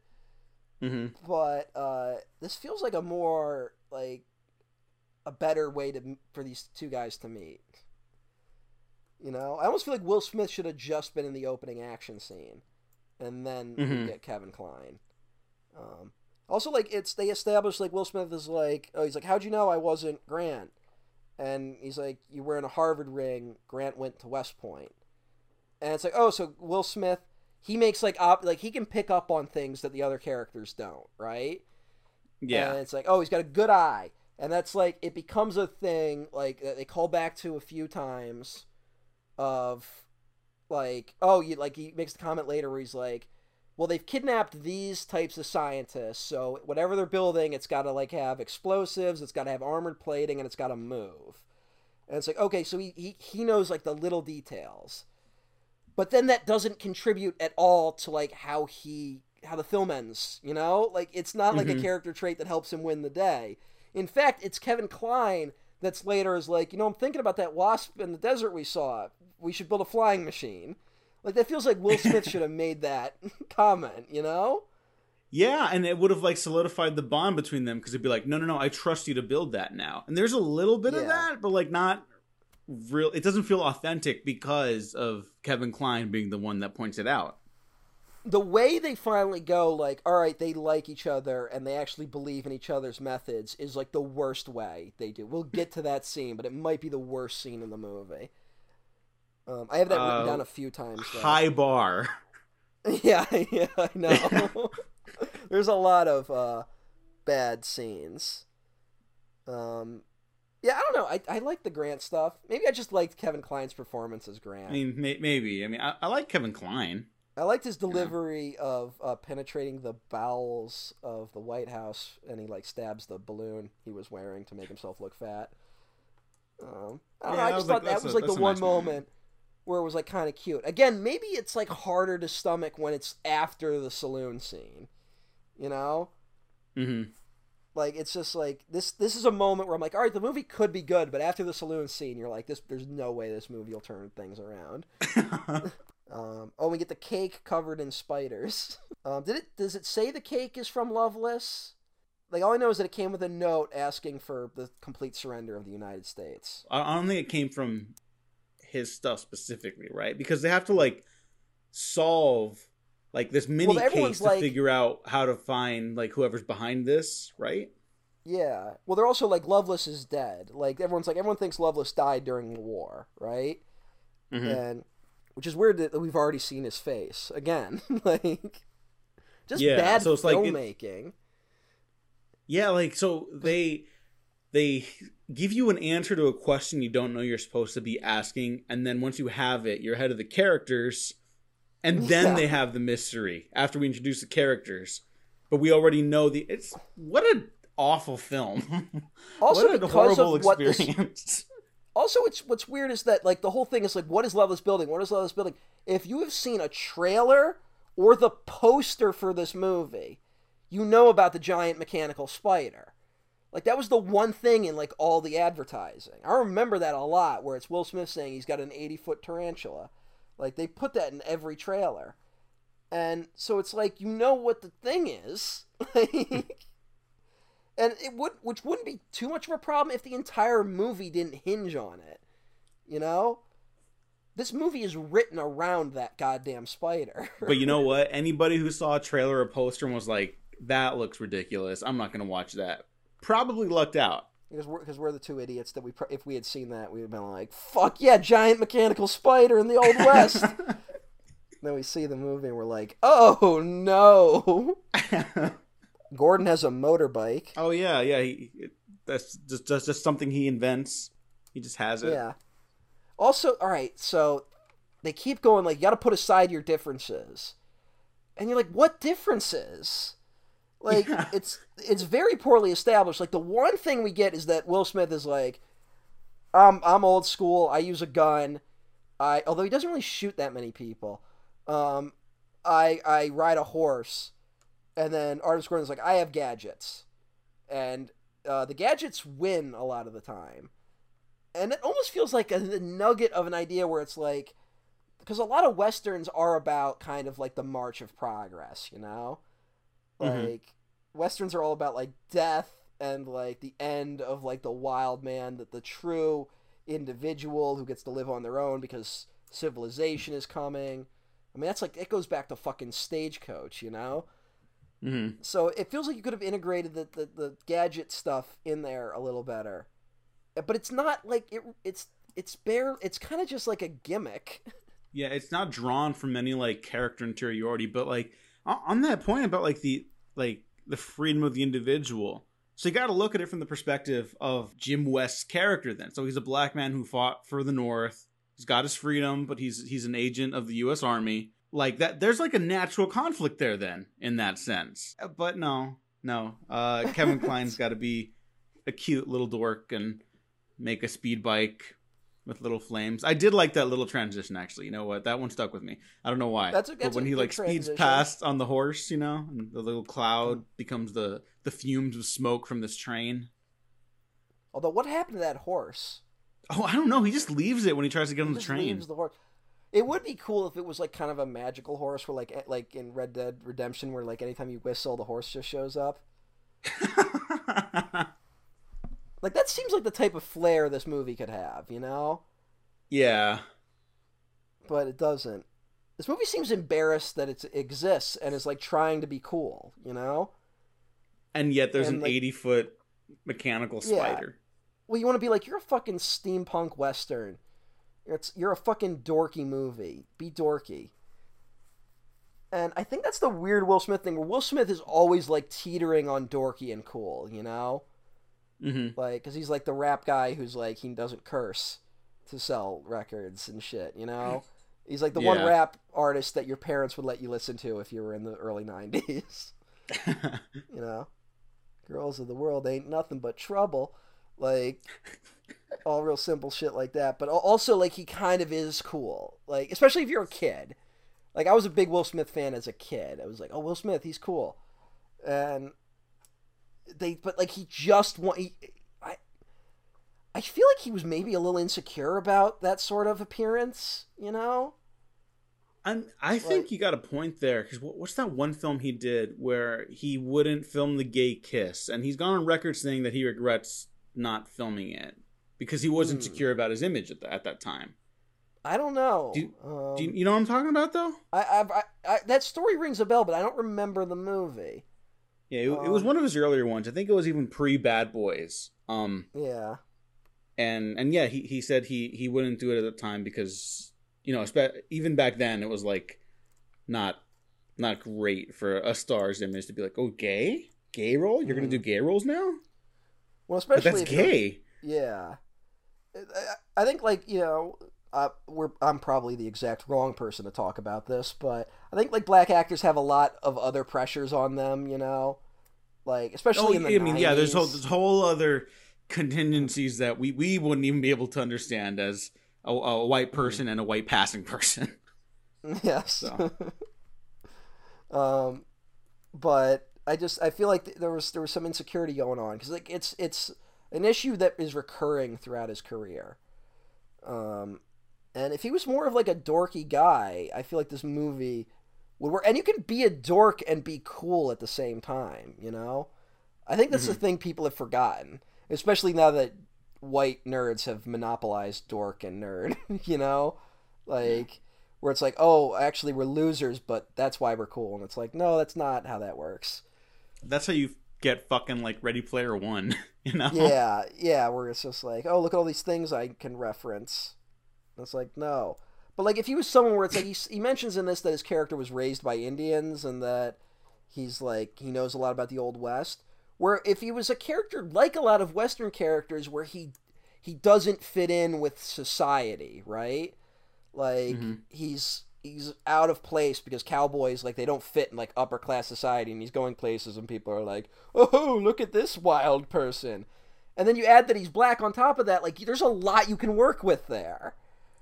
And they just there's fucking they don't. It's so weird where it's like they they they uh, rightfully understood that you had to reckon with it, but they did it in all the wrong ways. Mm-hmm. And look, I'm I'm not going to say that Shane Black would have been the best person to do that, um, but I, I think he, he would have at least tapped into that more. You know, if they kept him Yeah. on board as a writer, because a lot of it, even without like uh, the aspect of being a Black American, like a lot of his protagonists deal with that conflict. You know, he he's often described his his crime scripts as like uh, uh, more modern westerns, where it's like, okay, you conquered Yeah. the West. What does that even mean for you now? Like, how do you fit back into society? How, how- like, how how is Riggs gonna fit into a world where he's no longer a, a soldier, where he can't be a soldier? Mhm. And and yeah, that that could have been something. I would like to see that approach for a western uh, action movie, like uh, on this scale again at some point. Steampunk action western, which they'll never do, because every time they No. try it bombs. But you know, none of them have been particularly good movies. Yeah, that's what makes it harder to like fight for too. You know? Yeah. Are you a fan of uh of uh, the Lone Ranger? I don't I don't know because I know you like what's his fuck. I, I like Gore Verbinski a lot. Um, that that's the one I can't really I can't really get with that the Mexican and uh, the Weatherman. Yeah. Well, what's weird about that is that uh he did a good western, which is Rango. yeah, Rango's fantastic. yeah. Maybe Gore Verbinski should just do animation. I think his next one's an animation for Netflix. So Why not? Well, he's doing fucking Sand Kings, which annoys me, but oh yeah, because I know what we'll, the Gore we'll see. He gets version- attached to a lot of stuff, so who knows? Yeah. Yeah. Unless like Ring Gore Verbinski comes back, like I don't I'm not super excited about that. Um All right, well, anything's possible. I fucking love his Ring remake. yeah, anything's possible with Bush in the White House. What? Um yeah, the motorbike beats him to the train and then he jumps on the train and there's like a fucking spring-loaded thing that launches him into a chair. Um cuz it's a it's a goofy train car. Um, Oh, and then uh, Kevin Kline says, "Oh, I love this train." Yeah, well, that's after he, he does the probably like this moment where like Kevin Kline be funny, and like he does like the weird like like you think he's gonna do some kung fu thing. Oh, that was so awful to watch. It was awkward and like it feels like a ten minute scene, even though it's maybe twenty seconds. it's it's horribly racist. It's Mm-hmm. it's just like cringeworthy. Um, yeah, that was a not pleasant. A giant, a giant mallet comes down and hits him. and uh, yeah, why is that there? I don't know. He could have just Uh, pressed the button. yeah, it's what a weird. Uh, and also, if you want to talk about like I was talking about how I thought the the Grant setup was better. A version of the bad setup is him being like, "Oh, that this isn't needlepoint. I'm making a bulletproof vest. I haven't tested it yet." And like that's a moment where you're like, "That's gonna come back," you know? yeah, You're like, "That will be a part of the film." like, uh, and I think that's the bad version. Yeah, they're like goofing around. Then there's like they get they both end up under the train. I don't know how Artemus ends up under the train. I don't even know how that's an option. You know, yeah. I and then he he flips a switch to get them both back up there. I I don't know. he doesn't flip anything. It's and then he says like, I, maybe the president's right. We should put aside our differences. And then you're like, what the fuck are you talking about? And Yeah, like what? Dif- Uh, they're just being assholes. That's it. Yeah. It's not a difference. You're just being an asshole. we've had like three meet cute with these characters, and they've like two out of three have been just awful. And you hate the other one, and I thought the other one was okay. I, think it's better than the Yeah. other two. but you know, I'm not gonna go to the mat for it either way. Like, it at least tells you something about who these people are. You know. yeah. Um. Oh God, this fucking movie. Um, Yeah, and it, it, keeps going. Yeah, it keeps going, and that's when we meet uh, Pre- Professor Morton or whatever, who is the the disembodied head, like the head that was cut off in the opening of the movie. In case anyone is, remembers that scene, Oh, that's right. and Will Smith uh, very funnily keeps saying that's a man's head. Yeah, he says it three times, so that's how you know it, it- it's uh it's a joke. Rule of three times rule of for the payoff. threes. Yeah, Yeah, and uh, they're doing some pseudoscience here, which is, I mean, I, I can go with with like the idea that the last image you see appears on your eyes. That was a thing people used to actually believe. Um, yeah. I'm I'm cool with all of that. All this weird Yeah. fake science mumbo jumbo. I can roll with it. And I will say the movie they left in a good moment where it's like, oh, Mister, when they're leaving the White House, like, Mister Gordon, this package arrived for you, and that's the head, you know.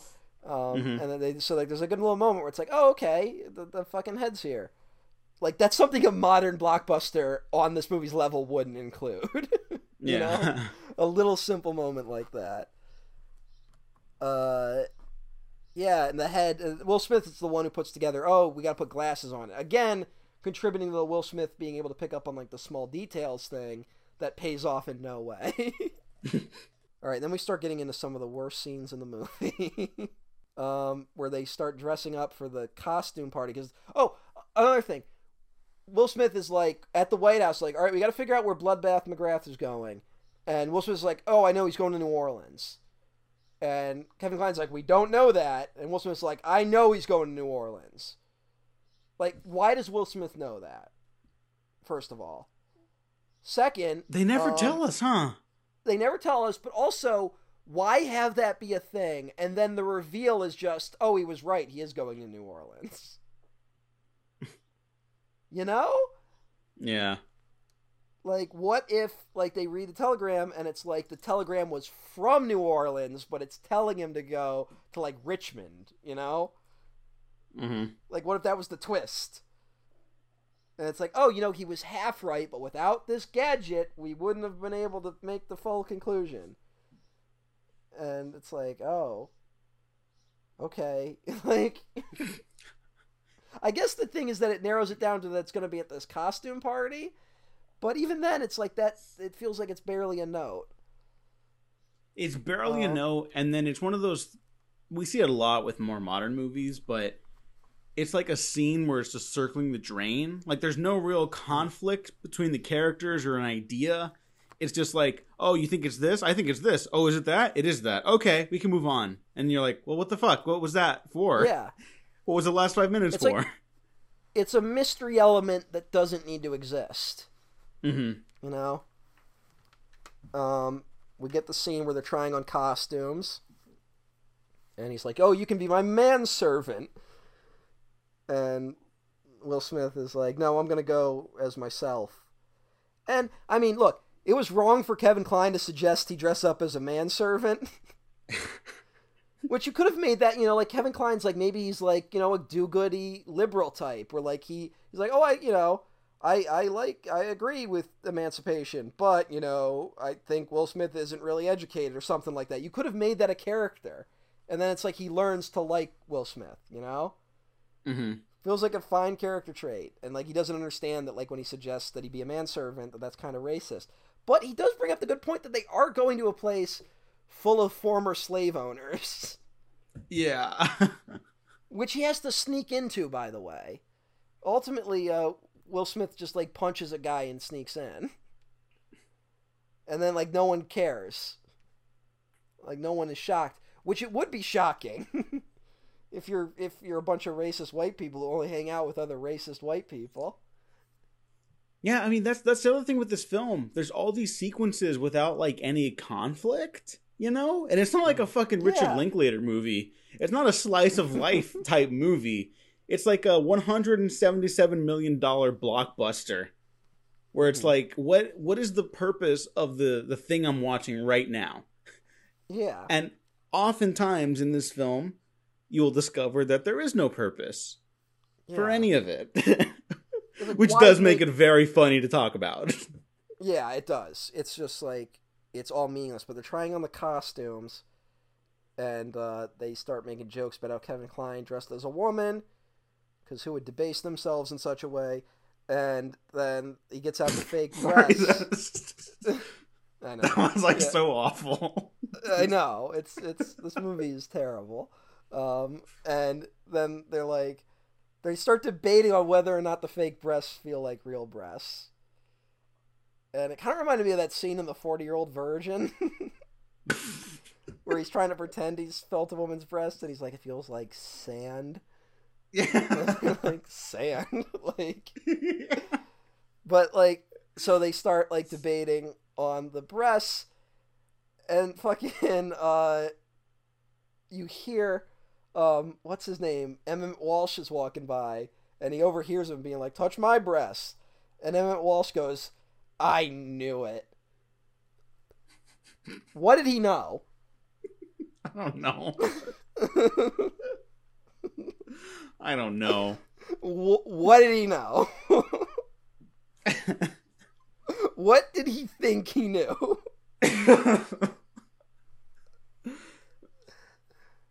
That these are both cross-dressing gay men?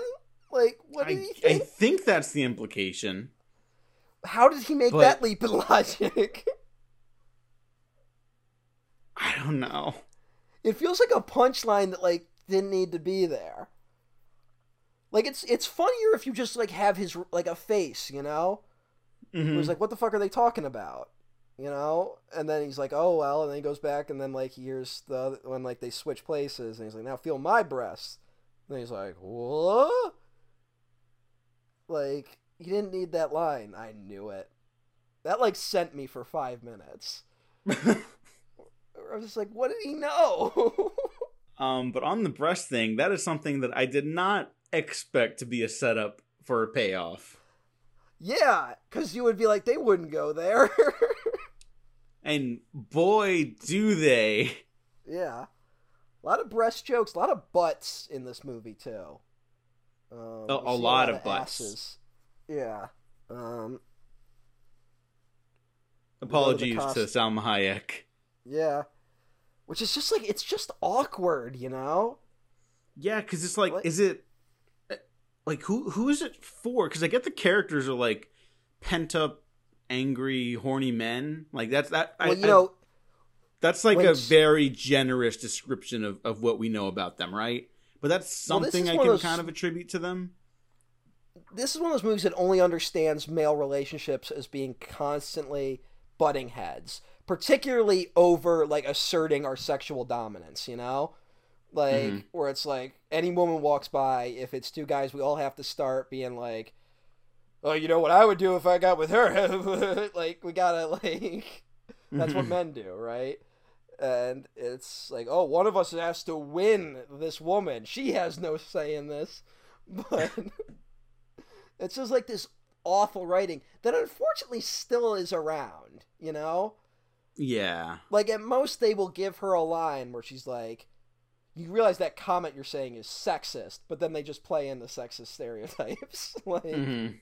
That's how you write movies today Yeah. that was the only lesson that was learned from the joss whedon era was to comment on the sexism without doing anything about it that's the only lesson hollywood and joss whedon in his personal life learned well, you know what? Okay. The one thing I'll give this movie credit for is that Salma Hayek doesn't end up with either of them. yeah that's probably That's the like- one good note although it makes her character entirely pointless Yeah.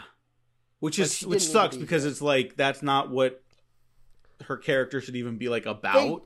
they do But- try and like make it fun where it's like she's clearly like understands that she is very attractive and is she's been using that in a quest to reunite with her father who we find out at the end of the film is actually her husband which i mean good for that guy but uh Mm-hmm. Yeah.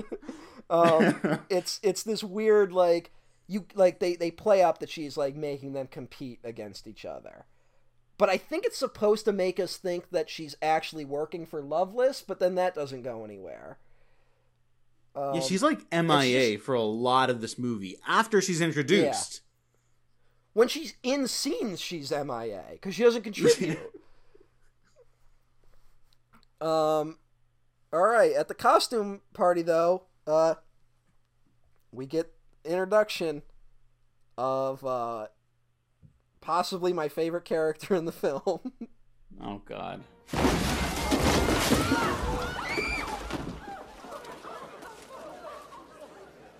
Don't you just hate that song? What's what is Kenneth Branagh doing? kenneth branagh shakespearean trained actor he is I, I think this is what academics call chewing the scenery I think he put the scenery in a blender yes and then he drank it. he's been chugging it. It's like he's trying to see how many glasses of scenery he can get down in less than a minute. Like, this might be God- one of my favorite performances ever or my least favorite performances ever. It's I don't a know. train wreck of a performance, but it's like the only thing in this movie that seems to have any life in it. It's You know? really fun to watch. Yeah. Do we ever lose our sense of humor? Like, where he's talking about how he lost his dick fighting for the South. And Which is 34 almost something you could intestine. Yeah. Two legs, a lung, like, and our ability to reproduce. That's amazing. And there's, like I said, there's almost something you could do there where it's like, oh man, this guy he lost his manhood fighting for the South. Like that's a thing, hmm and it goes nowhere. Um, you know where this does go? Um, Will Smith and Loveless interact, and they apparently know each other. Yeah, that was what- weird. So they've met before? Yeah, I guess because he's like Mr. West, and they uh they start doing uh, racist and then ableist jokes at each other. I don't know if I should put the clip here. um, we can't like it yeah. is uh, like he he does drop. I think he only drops one racial slur technically. Like Yeah, only- th- only, that's like- the thing. Technically, um, but it, it's very coded language, and then Yeah. not coded. like I almost want to say like one of line just to give people the idea, but it's like I don't think I want to be on recording saying this. No, Like, no, yeah, you don't need to say any of these. Just um, yeah. it's uh, what are you supposed to get from that? Because it's such a mean spirited like exchange, you know? Yeah, it's awful. And it's like, ha ha, you're black. Ha ha, you're crippled. and then it's like, oh, I got the better of you. Yeah, and it's like, like- also I should this should be a time to bring up. Loveless is a character from the show. What? Um, I know this. Loveless was on the show, except he wasn't a man that had lost his legs and was in a mechanical wheelchair. He was a dwarf actor. Um, oh, So they the solution they were like, well, we can't cast a dwarf in this role because that would be offensive. So let's make him handicapped, and then let's make a bunch of handi- handicap jokes at his character. I think Hollywood died a long time ago, and we're only just realizing it now. Yeah, no, this is like the beginning of the end. Like, cinema has been Walking Dead for like 20 years now.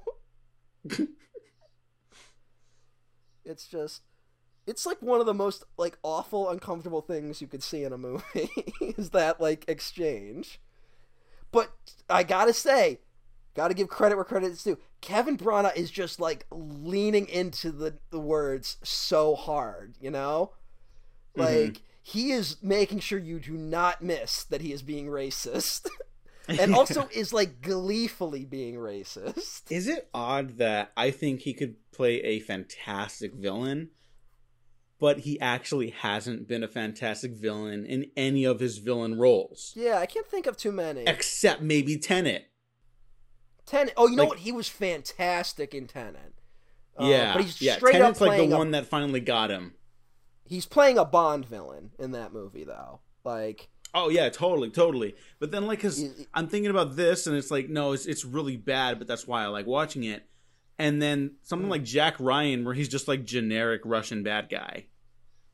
yeah, And like, wh- I don't get him. I I don't get him. He's one of my favorite filmmakers, or like just an artist in general. I like Kenneth Branagh more often than I don't. he's an interesting artist. Excuse me. He's an interesting Yeah. actor and director. Hmm And it's like Um, he brought Shakespeare back, and that's how he made his career, which no one could do today.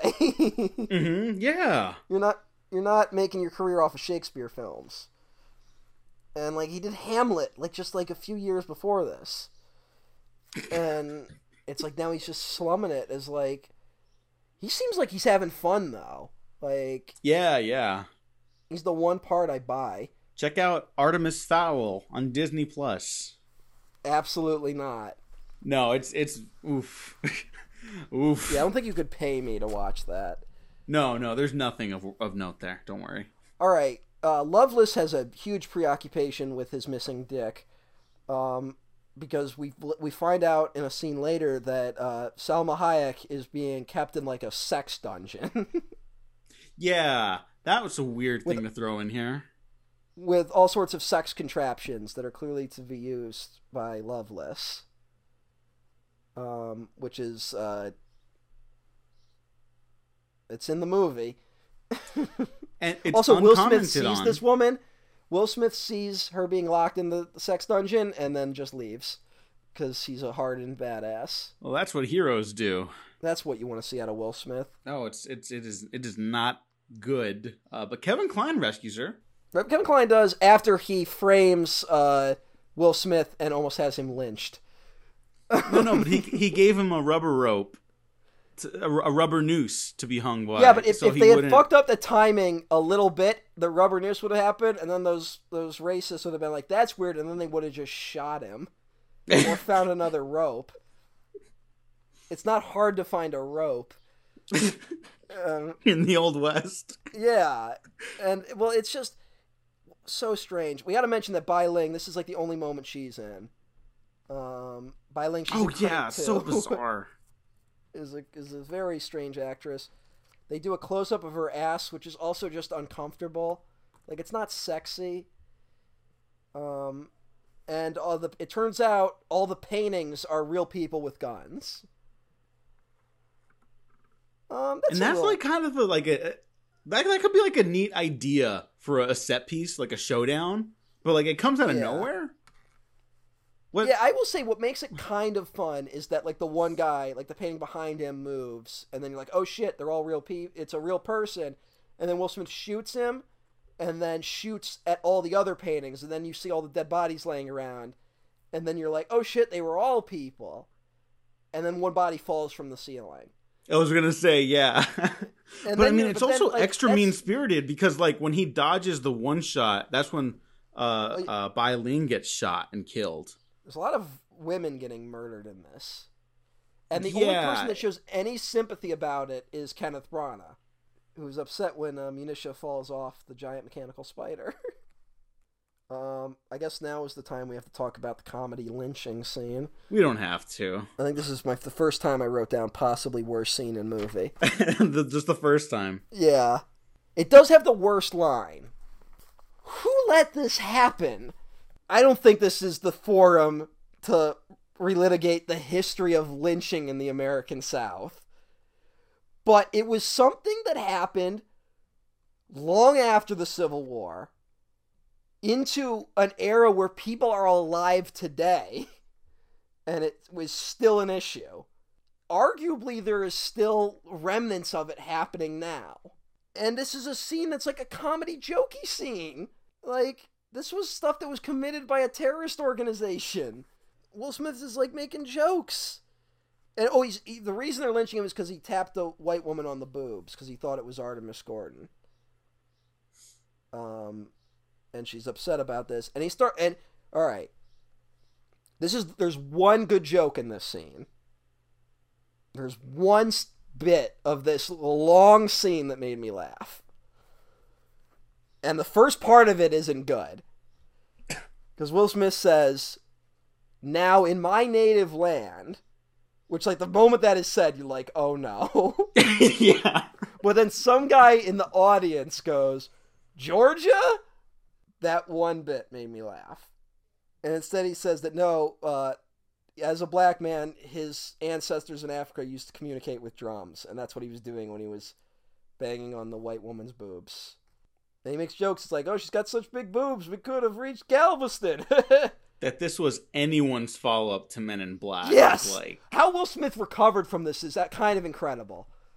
Um, but like the crowd, I mean, he arguably didn't, apart Yeah. from like Ali. well, the crowd starts agreeing with him, which is what's weirder. The crowd is like, yeah, you know what? He's right. You could communicate with Galveston with that lady's boobs. They are, in fact, big. and it's like, these people are going to lynch him. This would not be the vibe. I mean, that's the real problem with this. Like the race stuff in this just taps into something too real and Yeah. visceral and scary that it it doesn't work with the tone of a Barry Sonnenfeld And- film. and this is coming back to me just now, but I was I remember I was reading an interview with Mel Brooks about Blazing Saddles, right? hmm And he they were talking about it was like, well, did you ever think you went too far? Blah blah blah. And he was like, he's like, no, I don't think so. He's like, we had an idea and we like I realized we couldn't do it. He's like, I drew the line at we couldn't show a scene where a black person got lynched. He was like, I for me that was crossing a line. It's like there's no comedy in that, you know. hmm Fucking twenty years, thirty years later. where Mel Brooks walked Barry Sonnenfeld, thought he could run, and, and put this scene in a movie. Um, he tries to break down the word redneck, which is just awkward. Then we get the worst line of the movie, which is uh, Will Smith says to this audience of white people, uh, between between us, the whole slavery thing. I don't understand what the big deal was. Which is like a criminal line. that people weren't prosecuted. Like this movie wasn't like charged with a hate crime yeah. is uh kind of unbelievable. I think because it just bombed, everyone was like, let's just forget about it. Like, Forget about it. Move on. yeah, move on. Let's- Didn't happen. Didn't you happen. didn't say it. We didn't hear it. Everyone was clearly embarrassed by this movie. Um, it now not to be outdone. Um, there is another line where, uh, Will Smith after that says like, he tries to like say like I love you to the woman again to like buy him some time, and, uh, also he starts like apologizing to these people, which is so strange. It's Yeah. like he's like, look, I'm a man. I know I've done wrong here, and it's like, dude, fucking like, all right, you hit a woman on the boobs. That's not right, but it doesn't warrant any of this.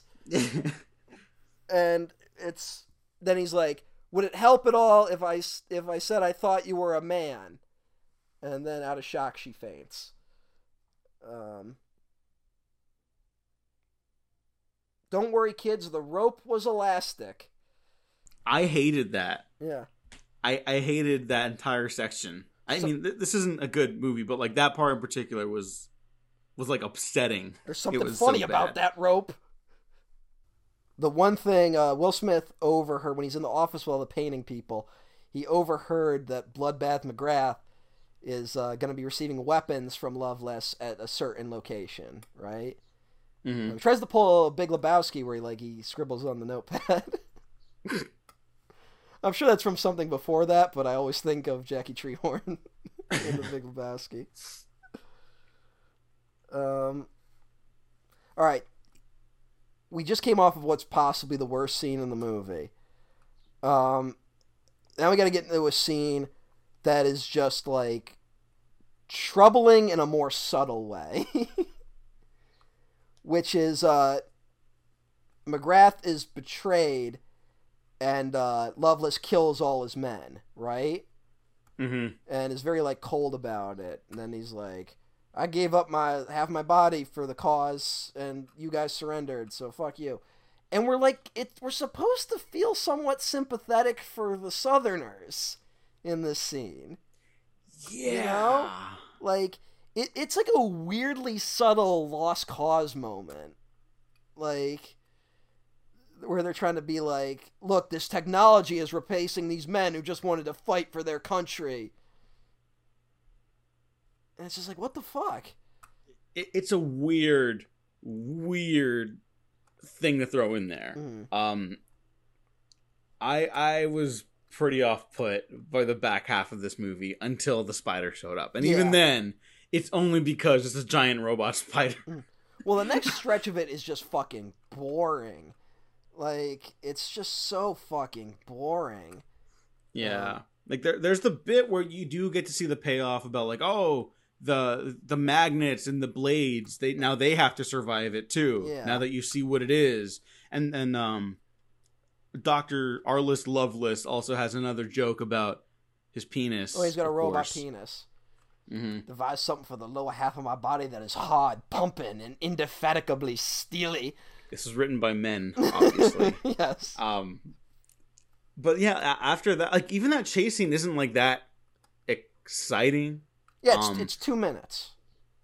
and when when they when they finally do outmaneuver like the magnet blades, which I don't know how they work, but whatever, it's not real. I Um, could, I could work get- with that if the movie was good. One, there's another funny line in that moment, which there's so few, I think I wrote all of them down. I think there's maybe four. um, the funny line is w- Will Smith goes like, Gordon, how long does it take a magnet to lose its power? And he goes like, about 400 years. Damn. Like, like that's fun. That's Will Smith. Like, yeah, that's funny. Um, so I mean that's that's what makes Will Smith's bad movies so much more disappointing is that he's Will Smith for a reason. Yeah. you know, people like him. and every one of the bad movies, you get that glimpse of the other Will Smith that people like. you know, Mhm. and it's just like here, it's just like what the fuck, dude. We did skip. I'm not shocked we skipped it, um, but we did skip the uh, train chasing sequence. Oh yeah, yeah. um, which uh, I will say the one moment I kind of liked was that uh, I like how Loveless's train like ri- rises up and like comes down behind them. You know, like that's the trick. hmm And then Walsh is like, "Am I missing something here?" like that's kind of one of the fun moments of it and also it's this weird thing of like guess what's a word that Ken, i don't think kenneth branagh ever says in this movie Train? no spider i think Huh. he says spider canyon once but he do- he never says anything about spiders. Yet his flag has a spider on it. The discs he shoots at people have spiders on it. The train has a spider on it. You could see like this thing where it's like, oh, I'm trapping them in this web of my own creation or something, you know? Mm-hmm. You you expect him to have some monologue where it's like, dude, why the fuck do you like spiders so much? and as a guy who's like, I'm an inventor, I'm an engineer, it's like, spiders are the original engineers. They construct webs, you know? Like Mhm. you feel like that's a moment that was was in a, a, a script at a certain point. and then they just cut it And then they because that would have been too goofy. well, because they realized this movie's not about anything. It was like the slow thing coming down. I'm like, oh, it's like a spider descending, you know? And then it's like, it doesn't go anywhere. Every decision in this film is just like infuriating me now. also, they abandon Salma Hayek, and then in the next she- scene, she's back. Where do we go? Um, well, yeah, we have the slow moving train chase. They get, it's dumb. That whole scene is dumb. It's a lot like the action scene in Speed where he goes under the bus. Remember? not what I thought about, but yeah. Yeah, and like it's better in Speed. Probably because it was a bus and not a fucking train. and he uses the bungee cord rope again. Which I guess is that's kind of neat to use a device again, you know? mm-hmm. Like I guess that's kind of fun. Um Was it the same one? Because I thought they left that. uh oh, what the fuck? I don't know. Right? Maybe he's got multiple ones. Who knows what the fuck Gordon is If I was Will Smith's character, then I'd be like, "Why the fuck do you have all these? Why do you have so many nooses? what the fuck's your problem, dude?" I mean, Artemus Gordon's got a man's head in the back room. It's like he's up to some shit. yeah. Uh, yeah, is he kills a Native American man. Um, oh yeah. because they're Yeah. also villains in this movie. Although there there seems to have been a considerable effort to cut them out of the movie as much as possible. Mm-hmm. Like, you know it what? feels like I'm gonna say probably have- for the best here, just to Yeah, just because the rest of this is such like a disaster in terms of like like racial equity. um, maybe I just guess one of the get everyone stories else about out. this movie is that the original test screening of it was so disastrous it became a news story. Like it was one that was like picked up in like Variety how bad the test screening went, and it, they did all these reshoots. And uh, Barry Sonnenfeld gave some quote where he's like, "People thought they were seeing The Matrix. They didn't realize it was a comedy, so they had to add more comedy." So people would get that it was a comedy. Wait, wait, wait. Okay, no, I, I do know about this too. You have to elaborate because that wasn't just Barry Sonnenfeld saying, "Oh, they thought they were gonna see a movie like this." No, no, no. The test screening to draw on more testers was labeled for the Matrix. It was literally tricking people into thinking Oh, they they were seeing literally the Matrix. lied. Yes. Oh man, I I would have started a riot. yeah. Like, no, like I, I think twenty percent of the cards they got back were like, "This wasn't the Matrix," and like that's it. Who thought that was a good idea? I don't know, but Barry Sonnenfeld, like that thing you're describing, he goes on like this tirade against like, oh, the people thought this thing, whatever. It's because they literally thought that, and he was trying to like, he was trying to make the the the studio more comfortable because he said that he uses the test screenings to like kind of guide his comedy, and maybe that's what Mhm. changed after this film is that he couldn't use test screenings the same way because test screenings became so, such a part of like the public process of making blockbusters now, you know? Yeah, So I mean, I guess that makes sense. Where it's like you want to see what jokes people laugh at, you know? yeah, yeah, yeah. I, I totally understand where he's coming from, except for the part where they lied about showing people the Yeah. Matrix. And uh, also, the the funny thing about that is, Matrix is the movie that Will Smith famously turned down to do Mhm. Wild Wild West. So, you know, if if Will Smith had had the one-two punch of Men in Black and then the Matrix, like he'd have his own planet right now. Like, yeah, he he would be like the number one star ever. Yeah, it would it would, it would have like everyone would be like, "Wh- there's not Marvel movies, there are Will Smith movies, yeah. and he's making like five a year, and we're all sick of him. But it's like he he did that because after you do Men in Black and The Matrix, it's like you're no you you've just won Hollywood.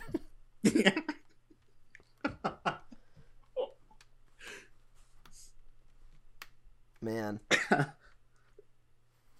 Although I think we won. I think Keanu ended up being a better choice. so Yeah, I think Will Smith is missing out on those for a reason. I I, I couldn't tell you why, Yeah. but you know he also missed out on Django.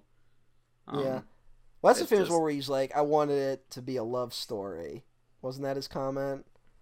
I And like, remember he and I wanted want to kill. he- He, I want to kill the bad guy. Like Mhm. he wanted. He wanted to be the one that shot Calvin Candie. yeah, And uh I mean, you know, I don't know. Jamie Foxx is actually pretty good in that movie. Jamie Foxx is a Foxx is like- fantastic actor. Uh, He can be hit I or miss for me, but uh, when he shows No, up he- to do his job, he's fantastic. No, Like- he, he can be miss. I I Mm. also remember the Amazing Spider-Man too, but like it really does come down to the director. but he, I think he's a great like he, he can do a great performance like nobody's business. I, Yeah. I, I think I, I think he's still gonna blow us away for like at least another decade. Whereas Will Yeah, Smith, I'm like, just some- come on, do something. I, I want you to have like that next hit that's not a bad boys for me. I want something that can win over everyone again. You know. Um, oh, the discs almost cut their heads off. They jump into a ravine, and then they they, they yell at each other. Is that poop? It's mud. It's like Okay. I guess I don't fucking know. At this point, I'm just I they they play it like oh it's extra gross like mud's not like something I want on me Yeah. but the way they play it is like oh you just jumped into like shit if the if the options were jump into a pile of mud or get my head cut off, I would happily jump into a pile of mud. you know? yeah like it- it's I mean I'm gonna chalk this up to Barry Sonnenfeld's direction too but like the performances in this are just very odd Yeah. like a- apart from Kenneth Branagh who we've been like like yucking about all this time Mhm. like it's very odd the human interactions do not feel like human interactions they feel like note cards Yeah. Well, there doesn't really seem to be any chemistry between anyone. hmm and uh and then Will Smith looks like he's trying not to be funny. You know? Like hmm it, it it feels like he doesn't have that many funny lines. And if it is a funny line, it's about him like asserting his dominance in some way. or like demeaning someone else Yeah, yeah, it's like at the expense of another person. Like a handicapped person. All right, look, look. You got to be a fucked up person to have that many handicap jokes just ready to go. like there's one thing to be quick-witted and then there's that Yeah. And to the point where, like, in their final confrontation, not to jump ahead, they're still doing those jokes at each other. i feel like we could jump ahead Yeah, I mean, this is like they get into a fight. Uh, the magnet, there's some magnet shenanigans. I like them running in opposite directions and then getting yanked back. I thought that was somewhat funny. yeah yeah like it's, a, wide shot. Like, you know, it's like the like, one the wide shot in this film yeah, and wide shots are funny, you know? Mhm. no no that's true they they they, just- they do make things funnier Yeah, and they crash into each other and then roll down a hill. Like that's kind of funny. He he gets uh he's at his dick level, and then that's a joke. Well, because his head, his his neck magnet gets stuck to his belt buckle, and so it looks like it's he's next to his penis. Haha. Because Yeah. of uh, that's funny because of uh the gay. And it's weird, like male self hatred, you know? Like Mm-hmm. like fucking men are fucked up. Yeah, and you know what? That makes Loveless more like accepting because it's like at least he, he's got his own thing going, you know. he's got a Like- sex dungeon, but he seems to be okay with the fact that he has a sex dungeon. Yeah, he, he's okay with who he is. Yeah. Maybe I don't know. I'm I'm I'm grasping at straws still- here. Also, it's weird. He's not like. I'm confused. I don't 'Cause He's know. like racist, but like the racism doesn't really seem to be motivating him. hmm Like he's more just pissed that he got blown in half. like it's it's not part of his plan to like re-enslave all the black people, you know? Mm-hmm. In fact, he's giving the South to Mexico. But Yeah, which is odd for a Confederate. yeah. Like, I mean, hey, that makes me as a Mexican happy, but like, I don't buy it in the film. Do you guys really want Florida? No, no, no, no. We wouldn't have gotten Florida in this. in no, in this he says that you get the Fountain of Youth, like Florida. That's Spain. Spain Oh, gets that. Spain, Mexico. Spain. I'm sorry. That's Yeah. that's that's some racism on my part. I apologize. I, I I equated Spain and Mexico. Um. Yeah, yeah. I'll let you stew on that for a while. Okay. Um, that was no, uh, Mexico is gonna get Texas to California, which you know what? That's a pretty good deal. That's pretty good. Yeah. Yeah, if someone wanted to make that bet in real life, I Mm. think most of us would take it. Yeah. Seems, Just tossing that out there. Uh, I mean, the, the, looking at how we're driving this country into the ga- ground, we might just start giving states away. Like, yeah. you know. Well, it's gonna be like DC's a state. Now, who can we sell it to? to the highest bidder. yeah. Um, and then they, uh, the I guess the one clever thing is that with the magnet they find the secret railroad. Um, Mhm. And that's how they track him down to uh The Spider Canyon with the giant eighty foot tarantula. Which the reason we're doing this episode is because when we were watching Korra and the giant robot appeared, it reminded me of the shot of the giant spider appearing. it's handled better in Korra. yes. Not to shock anyone. um Goddamn, Legend of Korra has like a lot of pitfalls in terms of its politics, but it seemed to get racism a little better. yeah.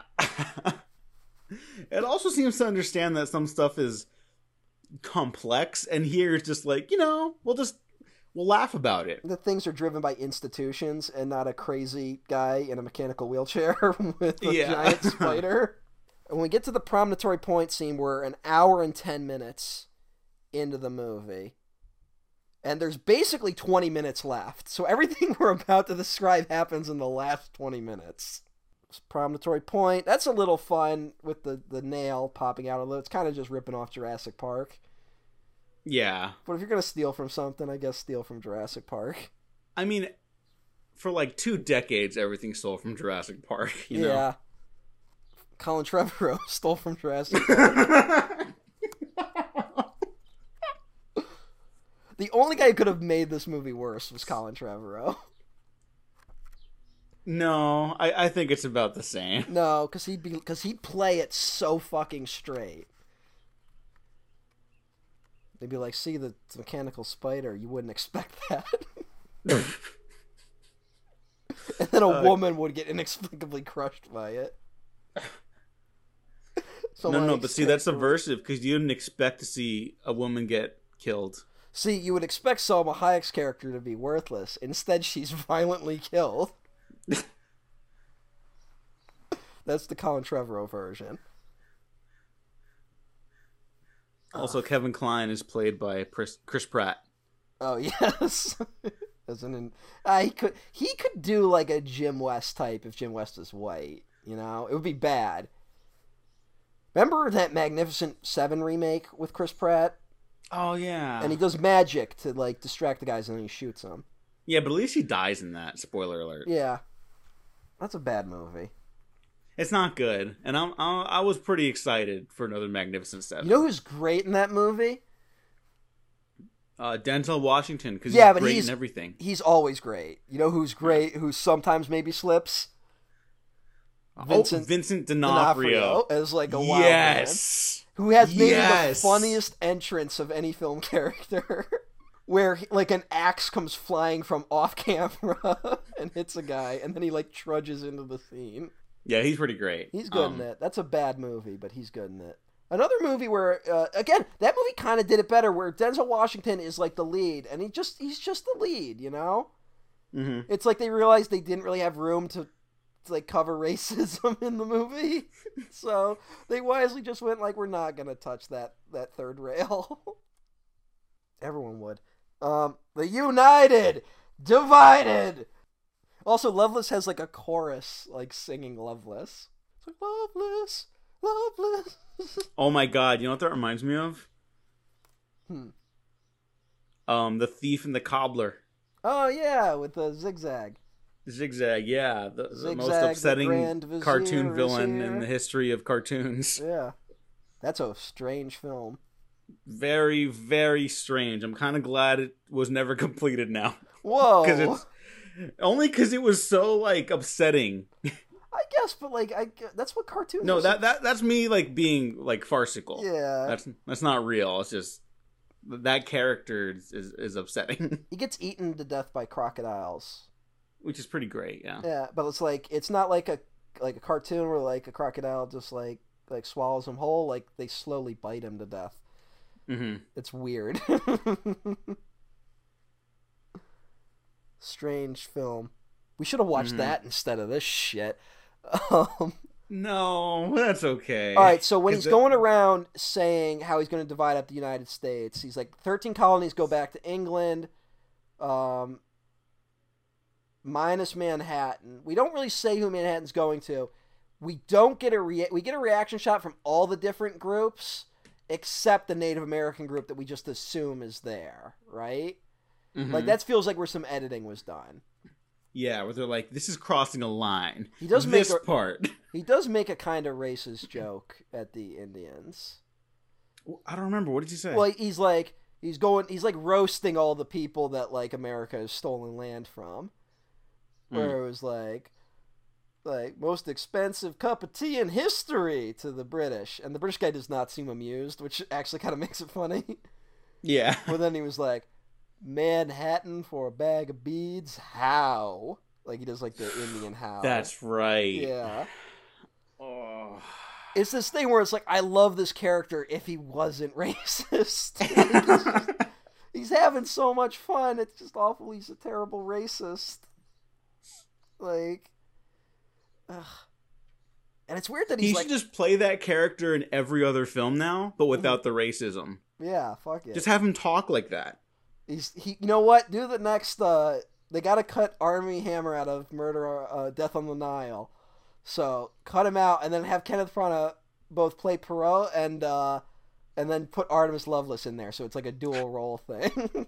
Who do you think you are, Mister Frenchie? You know, saying shit out of him. He's all southern. It's like it's just fun. Like he's got like he's got like you know the women that just follow him around for some reason, and they're all dressed in like spider gowns. like that's fun. Like Yeah, yeah. the movie just sucks. Um, okay. Um, oh, Will Smith. Uh, Go- Gordon got kidnapped when he disguised himself as Grant. And you're like, oh, that's an interesting payoff. But then they just kidnap both of them. Um, so it doesn't go anywhere. Mhm. Uh, then Will Smith, we think he got shot in the chest, but it turns out he was wearing um, the uh, the bulletproof vest, which I think is a callback to a scene when Will Smith woke up and he suddenly had a knife in his boot, and he's like, "Gordon, what's this?" He's like, "Oh, I took the liberty of adding that," and he, he whispers to himself and like, and a few other things, mm-hmm. but like I, I couldn't tell if like Will Smith put it on or if if Kevin Kline like added it to the suit later, you know? Yeah, and you know what? Either way, I could roll with that because if Will Smith's character put it on, it's like, oh, it's showing that he trusts him now. And if Mhm. Kevin Kline's character did it, it's like, oh, he is looking out for him. Yeah. That's at least something. You He know? does before this he's still kind of resentful of Artemus where he's just like we're not doing any fancy plans, we're just going in. And look how well that ended. Hmm Um and I guess the scene where it's supposed to show that Smith finally trusts Gordon and his gadgets is arguably the worst scene in the movie. Which they're about to shoot Kevin Kline in the face, which is another funny moment where he's like, "Shoot me in the heart," where I love this country so much, and then Kevin Kline's just like, "Shoot," I mean, Branagh's like, "Shoot him in the head." Like that's funny. yeah. Uh,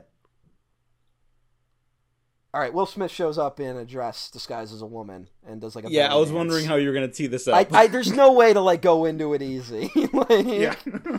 All right, let's just talk about this. uh, like music starts playing, and that's how everyone's like aware that where does this music come from? Is this music diegetic? Is it non-diegetic? um, it's Branagh seems distracted, and he's like, "Oh ho ho, a new girl." Weren't you in the middle of something? yeah. if I was one of the foreign dignitaries, I'd be like, can't we do this a little later?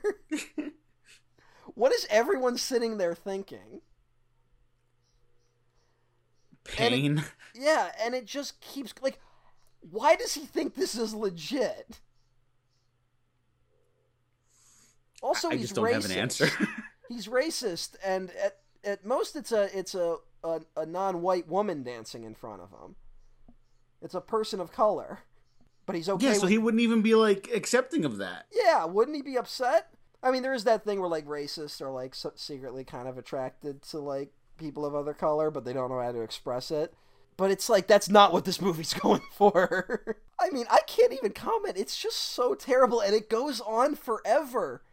It's like a five minute scene. And he's like slapping his ass, and like he's like like.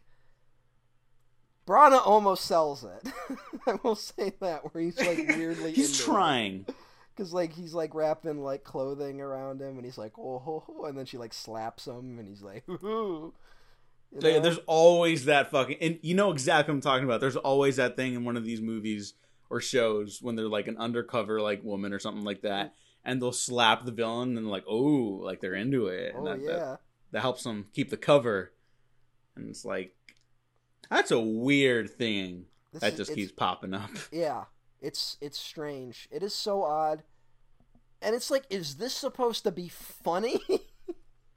I think it is. is this supposed to be suspenseful? Because also, it's like he he stands around Gordon and secretly passes him a key, where it's like, who fucking wouldn't pick up on this? Like, Yeah, and then why would Loveless have the key in that specific spot on his chair? yeah. You know? Yeah, why Like, bring it- it with you? You're gonna shoot him. um, and then his breasts explode, Oh yeah, and then they start shooting fire. which it's like, all right. So this is the moment. Him wearing that dress is like this weird moment of him being like, "All right, Gordon, I see what you were trying to do." And so he like puts on one of Gordon's wacky costumes, but then the breasts explode. So like the gadgets don't work. And of all the things that like could have been done here, um, they still managed to kidnap the president. Oh, and I do like the uh, he rolls the like we, we established that the eight ball uh is like a sleeping potion, right? Like and so I mean we established that like the billiard balls, but he grabs the eight ball, which is actually an explosive. And he rolls it, and unfortunately, uh the way that scene is framed, it looks like he rolled it towards all the captured scientists. Like I think the implication is that he rolled it at the uh the people working for Loveless, but it's a very oddly framed scene. Salma Hayek exits the film at this point, basically, which is fine. Apologies to Salma Hayek. yeah, it's like I want to stress, it's not her. She is talented. I think she's using like the clout of this movie to get uh that Freedom movie made. You Oh, like, yeah, the one yeah, she's trying to get made for years. and She gets an Academy Award nomination for it, and Mhm. she might have won if it wasn't for that pig Harvey Weinstein. Yeah, uh, it's just the character is very poorly written. Um, so that's when Will Smith is like, Gordon, I gotta trust you and your gadgets. Let's build that flying machine. Because we saw a wasp attack a, a, a tarantula in the desert. Uh, they build the flying machine. And I will say, Emmet Walsh gets one good moment. Uh, Emmet Walsh reveals that he's actually like working for the president. Like, he was like, "I'm not a train conductor. I've been working for the president." He thought he could, you, you guys could use some looking after. And he's like, "I have these explosives for you." And he's like, "But I draw the line at defying the laws of gravity. Good luck." Loveless with the mechanical spider burns a town down. Yeah, they don't stop that is weird. Yeah, well, I mean, they don't get there in time. Like, No, I know, but like, wouldn't that be like the conflict? Like, oh, I'm gonna go show my might. This is what I'm gonna do to the rest of the country, and it's like, oh no, we have to stop him. yeah. And no, it's it's not. I guess they're like this. We need some spider action, you know. Like, I mean, you can still do the spider action. this was the like- stuff that was in the trailer. Good like- lord. Like, this is the they they just showed the spider a lot. Um, and again, it's so weird because it's like the last like thirty minutes of the movie are all spider. Like, but they fly. They drop some explosives, which don't. I, it, correct me. Do they do anything? no, no, like- it's just like it, it's almost like a distraction, but they're trying to hurt the spider. It feels it like this doesn't do have been anything. if like you don't want to be like this is what destroys the spider. Also, aren't they going to kill the president if they blow this thing up? Anyway, um, it feels like a good thing that maybe have happened is like, all right, this is what it stops the propulsion of the thing, right?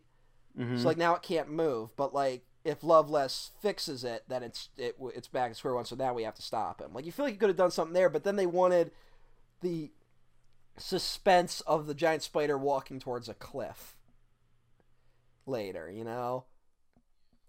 Um, they kill the one woman. They fly the flying machine into her, and she falls to her death. Um, and the only uh, sympathy expressed towards a woman dying in this film comes from Kenneth Branagh. All right, he he tries to get them to swear allegiance to him. I'll be honest, I have no idea what the fuck happens in the next scene. Like I don't know what's supposed to be going on. He drops into Will Smith drops into the bottom of the mechanical spider and like these dudes just come out and he fights them. Yeah, they keep coming out of the wood. Like, I guess Loveless just had these henchmen laying around. I for one it was like I I from what I understand these scenes were part of what was added. Like the test audiences felt it was very anticlimactic. That he just fights Loveless in the end and then Kenneth Branagh, I mean Ke- not Kevin Kenneth Branagh, he just fights Kevin Kline just fights the women who also who fall to their deaths.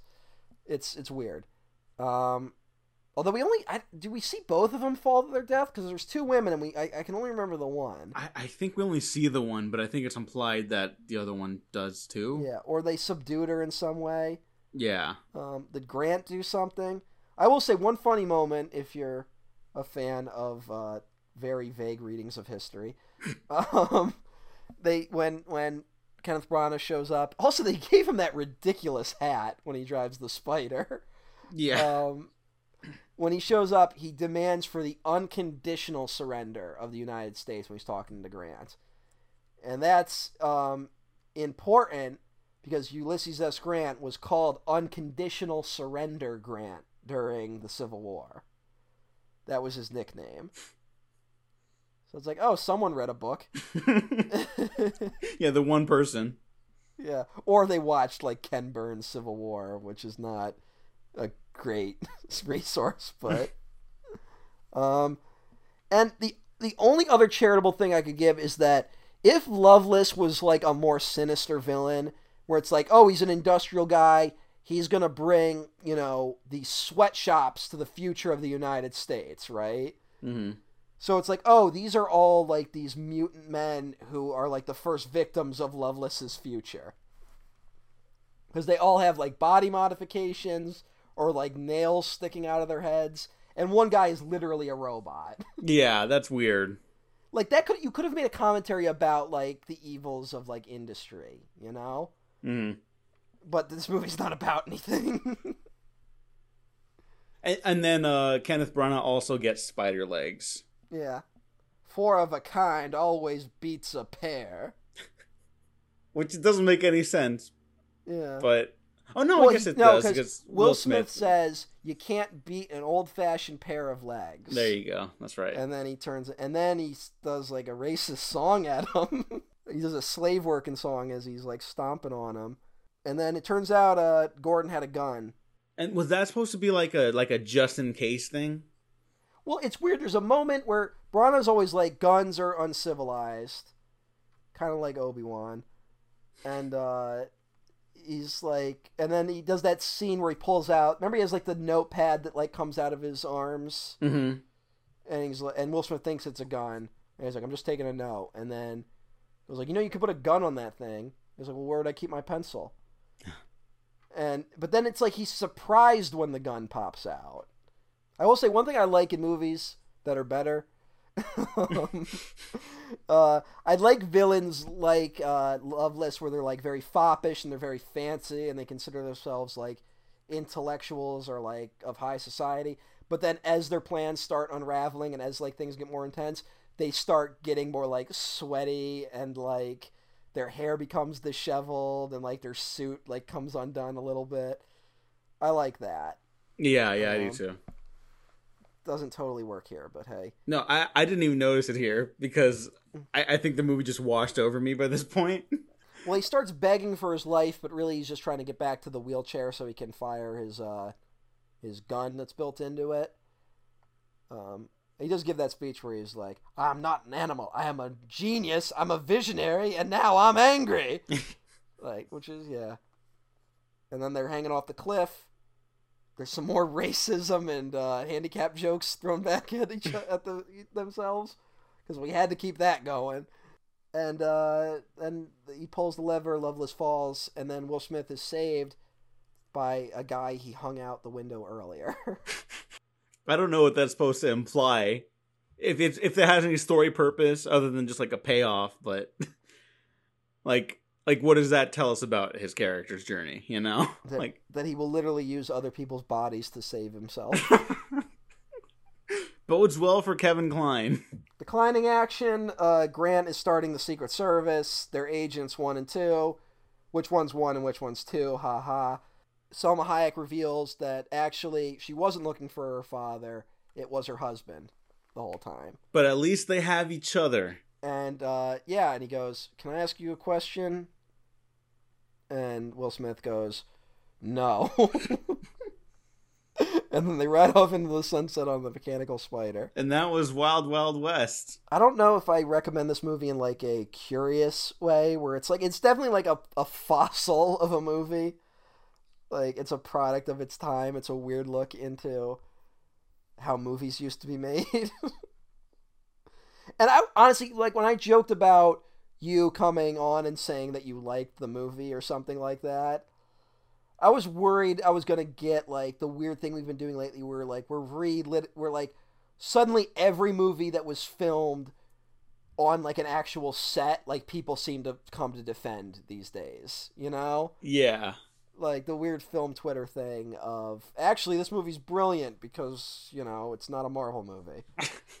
it's like it's an incredibly low bar. Yeah, no, no, you will not get that from me for Yeah. this film at There, all. there have got to be people that defend this movie though. Probably. Like, they, got to be out there. um, but they're wrong. So Yeah, this one's bad. This one's just bad. I guess the only winner is Jon Peters.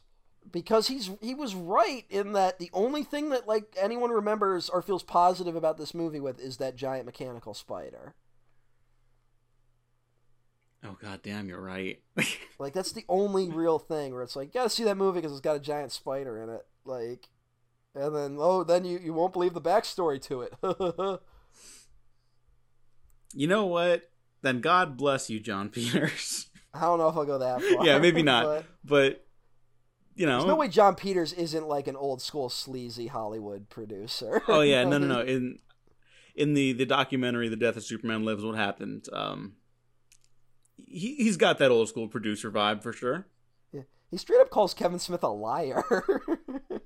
Which Kevin Smith's a lot of things. He's not but I don't think he lied about that. Yeah. we definitely recorded for at least twice the length of the actual film. That's a little sad. Don't That's worry, I will cut a lot of it. Yeah, you're gonna cut a lot, but uh, I mean, keep as much. It, it's more. I will argue our podcast is more entertaining than this film. Oh, no Low doubt bar, about it. But um, we had some good laughs. we did that. We did. Um, yeah, there's no reason to watch this film. No, just listen to us talk about it and uh, Yeah. listen to the Kevin Smith joke about it because that's really Yeah. great. Honestly, It's weird that we call that like a stand up when it was just Kevin Smith was just like talking at colleges. Like it's not a stand up bit, you know? yeah, but it is a great joke. Yeah. like Well, he just- set it up just like, with setup and payoff. No, because he's a great he's a very good storyteller, honestly. Uh it's a shame. I I don't want to say anything, Yeah.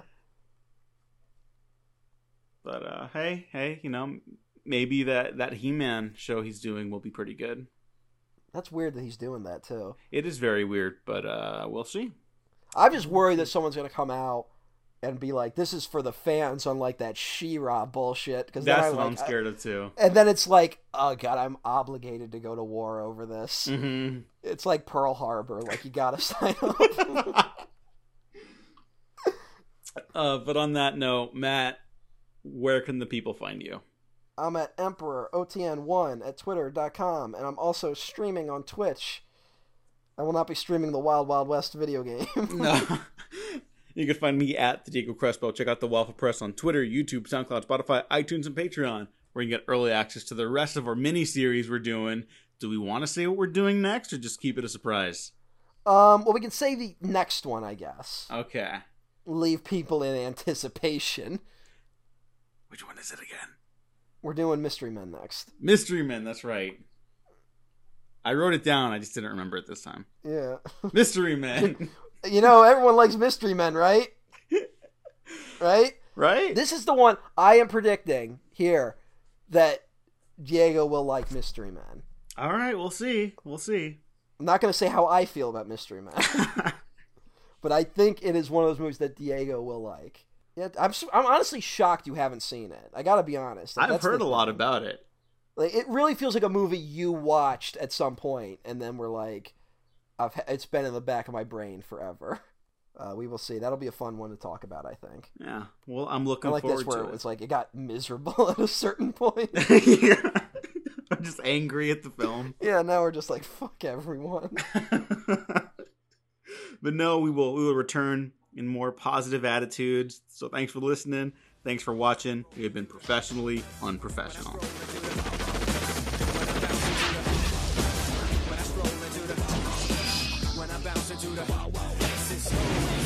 Will Smith.